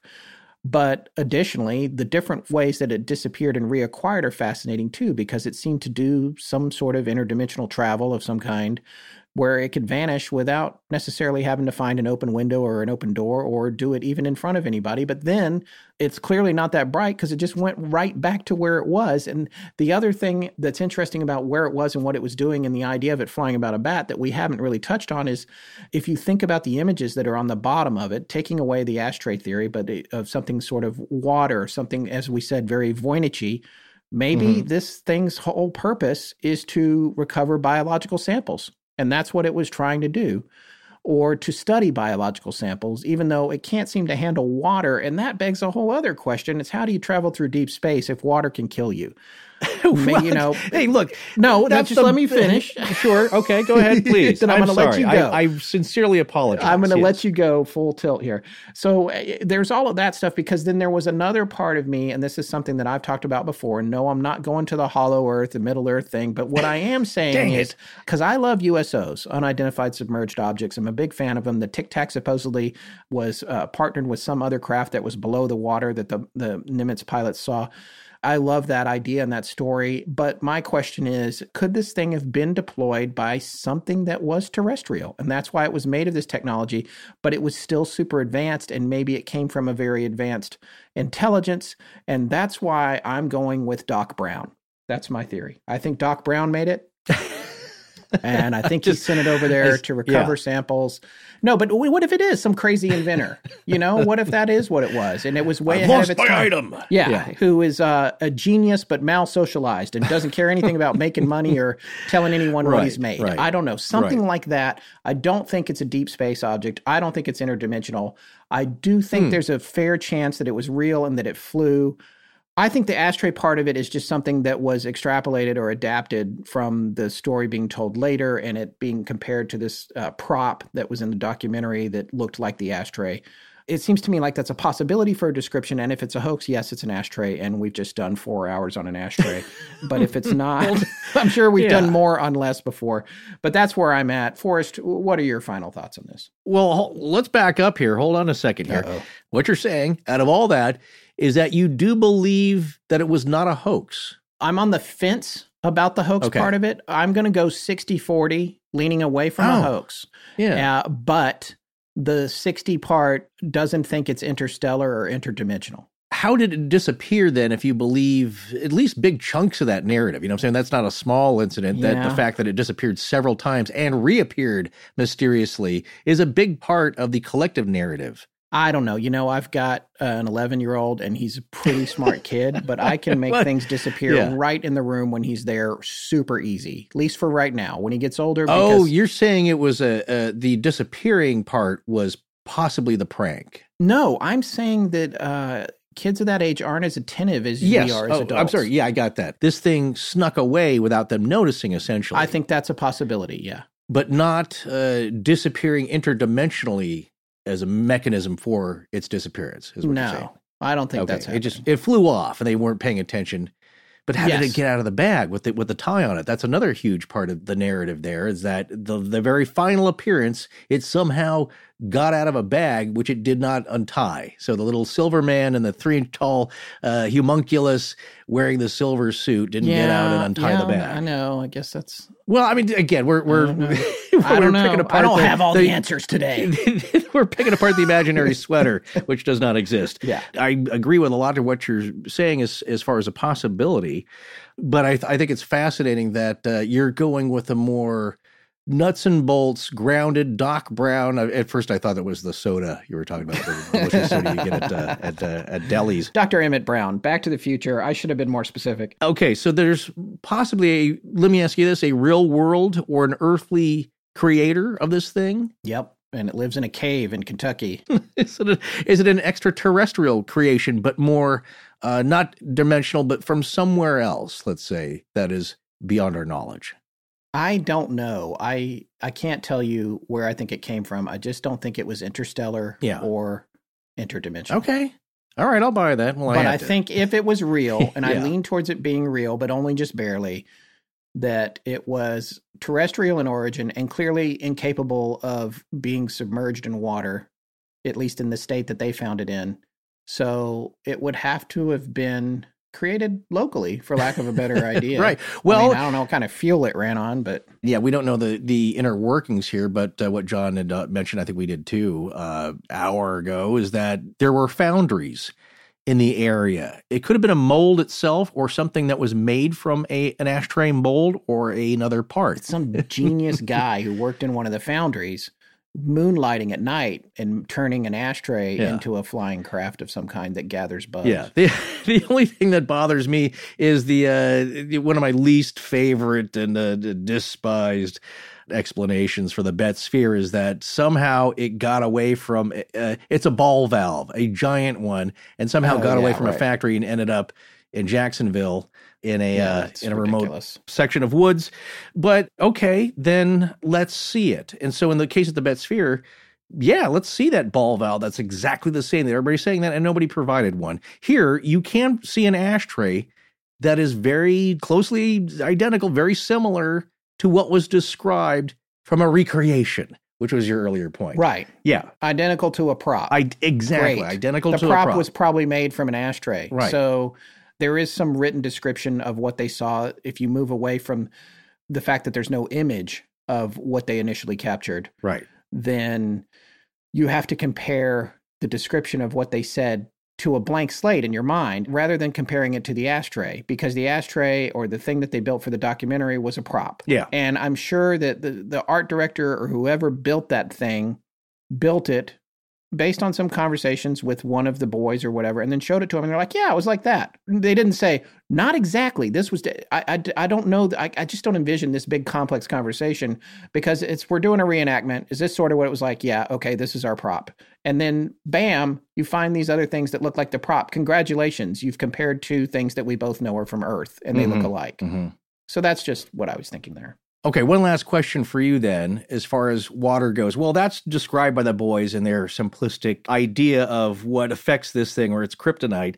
I think going along your line of thinking, if it's some kind of sensor, then yeah, I, I don't think water should be a problem for this thing, holes or not, or electronics or not. Even back then, people were starting to make water resistant items that were electronic. It took a while to create that kind of line, you know, before you saw a waterproof Walkman. So yeah that was the yellow one the sports the sports exactly. So Yeah. So in this case, which was not waterproof i think it was water resistant yeah, exactly, is water resistant because water gets into everything. It finds a way. One final statement about your final statement about well, where did this thing go? Why isn't it around? I would say to that, how many UFO or UFO related objects or otherworldly out of place objects stick around that were functioning at least partly because look at the Betz sphere. I do believe from the testimony of the family that this thing did what it did. From listening to them and from all I've read and we've we've researched, I believe that it did weird things that it should not have done. I just talked to our friend from that family two days Yeah. ago. Yeah, I'm really excited to hear what she's got to say, uh, any new updates. But my point about the Betz sphere is that it- it is kind of a philosophical Murphy's Law of UFO anomalous objects, and that the only ones that we have around or are allowed to keep, perhaps, are the ones that are broken. And after it did all its miraculous things, why do they still have it in some philosophical way? Because it did not do what it used to do. After they got it back from the Navy, purportedly, or the, the Blue Ribbon panel, it didn't seem to work anymore. I think it maybe did a few strange things, but really it's kind of inert. Maybe they broke it, maybe they stole the goop out of the uh, the inside of it, which was the same as the Kera object, whatever it was. It did not function anymore because I believe anomalous objects uh, follow along this old French saying: "It is the fate of glass to break." And what I mean by that is that anything that's really out of this world, we're just not allowed to keep. Because if you could keep this thing now it's in a museum and it zigzags around and you can peek inside and there's a little guy in there and he's he never ages. You just have to feed him some stuff occasionally. It's like that we can't have that that just turns our whole existence and our our at a raison d'etre upside down so again it's like ufos they always go away there are apparently some pieces now uh, that uh, Bigelow is claiming that he has, and it's, it's the metal. But other than a whole functioning craft that's held by some government somewhere, the regular population is we're just not allowed to own these things. So, of course, it's gone. So, I don't question that. Well, now getting to what I think about this, I, have kind of laid out as we went along my major thoughts about this. But so I will say along your lines, yeah, I, I tend to believe 60% that something strange did happen. It, it was a real encounter. And a lot of that is because the involvement of the adults, who I think would have to be involved in a hoax because uh, the one the one father who has scientific knowledge and skill looked at this thing and didn't immediately clock this as an ashtray. That he peeked inside and saw components that he thought looked like radio guts in it. So it had been observed by adults who then would have to be in on this. So if that was the case, these kids did a really good job of manufacturing this thing with the electronics inside that at least fooled one science teacher. On the other hand, I will say the hoax angle is it's the easiest, tidiest, most comfortable way to explain all this away. There you go, it's just a hoax. Then we don't have to consider the possibility that there are weird objects flying around that shoot lights at us and make strange buzzing and popping noises and can't be explained by our current uh, technology or or reasoning. So I think in the Kera object case, the hoax angle is an easier and perhaps more likely fit, more adjusting to the type of story it is, rather than something like the Patterson Gimlin film, which to me, from all that we've researched and and all we've heard personally from Bob Gimlin, it just doesn't fit as easily as being a hoax, if that makes sense. Or something like the Phoenix Lights. Thousands of people in Phoenix saw this thing, and it's like, well, it was weather balloons tied together. Like, okay, that does not work for me at all. or even like Mothman. The fact that so many people saw this, that it was all just made up by a bunch of necking teenagers one night who pretended to be scared and the sheriff believed them. It doesn't fit into the hoax as easily as this story does because it's easy to just say, yeah, it was a hoax and some adults were fooled. So, in the spirit of this story, that starts off with a bunch of boys finding something just otherworldly, really exciting. And it goes on to define their youth and their adulthood for good or bad. Maybe not the ways that they thought it would if it was a hoax and they thought they'd gain a little notoriety from this, or if they had no control over it because it really happened. Either way, for a short period of time, they held in their possession something wondrous, something miraculous something that they were probably not meant to own. But in the spirit of youthful adventurism, and I believe adults and kids alike, at some point in your life, you should experience something just miraculous, something wondrous, because that's what makes life exciting. So I hope that just one day, adult or child, somewhere, sometime, find something that we get to keep.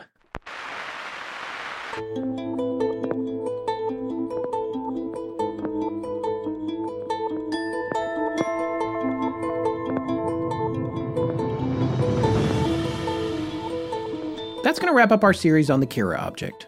Thanks for joining us. We'll be back next week with a new show. Please remember to support our sponsors. They help keep the show free and the lights on in Blanket Fortiana. Special thanks to John Bolin. This is Missy, M I S S Y. Here it goes. Hi, we are Christy and Casey. Galaxy wide in perpetuity. Or future compensation. No implied promise of K S E Y. K A S E Y. M I S S Y. The story producer for tonight's show was Micah Hanks.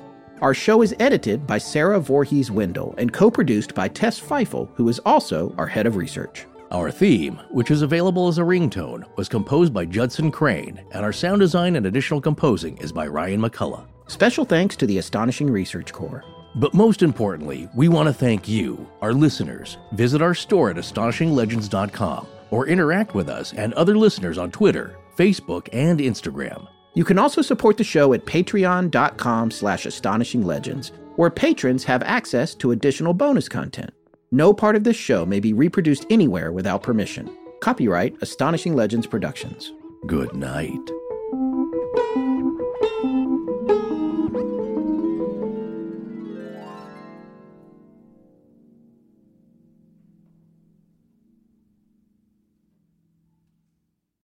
As humans, we're naturally driven by the search for better. But when it comes to hiring, the best way to search for a candidate isn't to search at all. Don't search, match with Indeed. When I was looking to hire someone, it was so slow and overwhelming. I wish I had used Indeed. If you need to hire, you need Indeed. Indeed is your matching and hiring platform with over 350 million global monthly visitors, according to Indeed data, and a matching engine that helps you find quality candidates fast. Ditch the busy work. Use Indeed for scheduling, screening, and messaging so you can connect with candidates faster. And Indeed doesn't just help you hire faster. 93% of employers agree Indeed delivers the highest quality matches compared to other job sites, according to a recent Indeed survey. And listeners of this show will get a $75 sponsored job credit to get your jobs more visibility at Indeed.com slash podcast. That's Indeed.com slash podcast. Terms and conditions apply.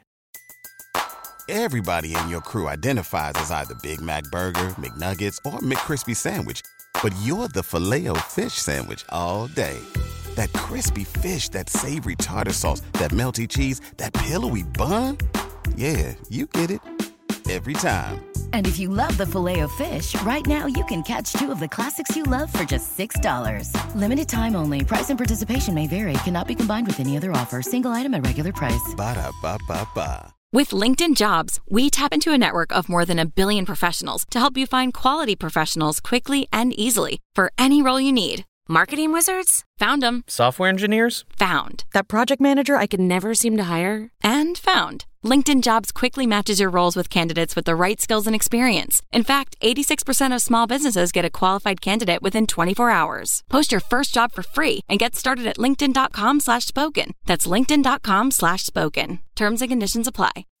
As humans, we're naturally driven by the search for better. But when it comes to hiring, the best way to search for a candidate isn't to search at all. Don't search, match with Indeed. When I was looking to hire someone, it was so slow and overwhelming. I wish I had used Indeed. If you need to hire, you need Indeed. Indeed is your matching and hiring platform with over 350 million global monthly visitors, according to Indeed data, and a matching engine that helps you find quality candidates fast. Ditch the busy work. Use Indeed for scheduling, screening, and messaging so you can connect with candidates faster. And Indeed doesn't just help you hire faster. 93% of employers agree Indeed delivers the highest quality matches compared to other job sites, according to a recent Indeed survey. And listeners of this show will get a $75 sponsored job credit to get your jobs more visibility at Indeed.com slash podcast. That's Indeed.com slash podcast. Terms and conditions apply.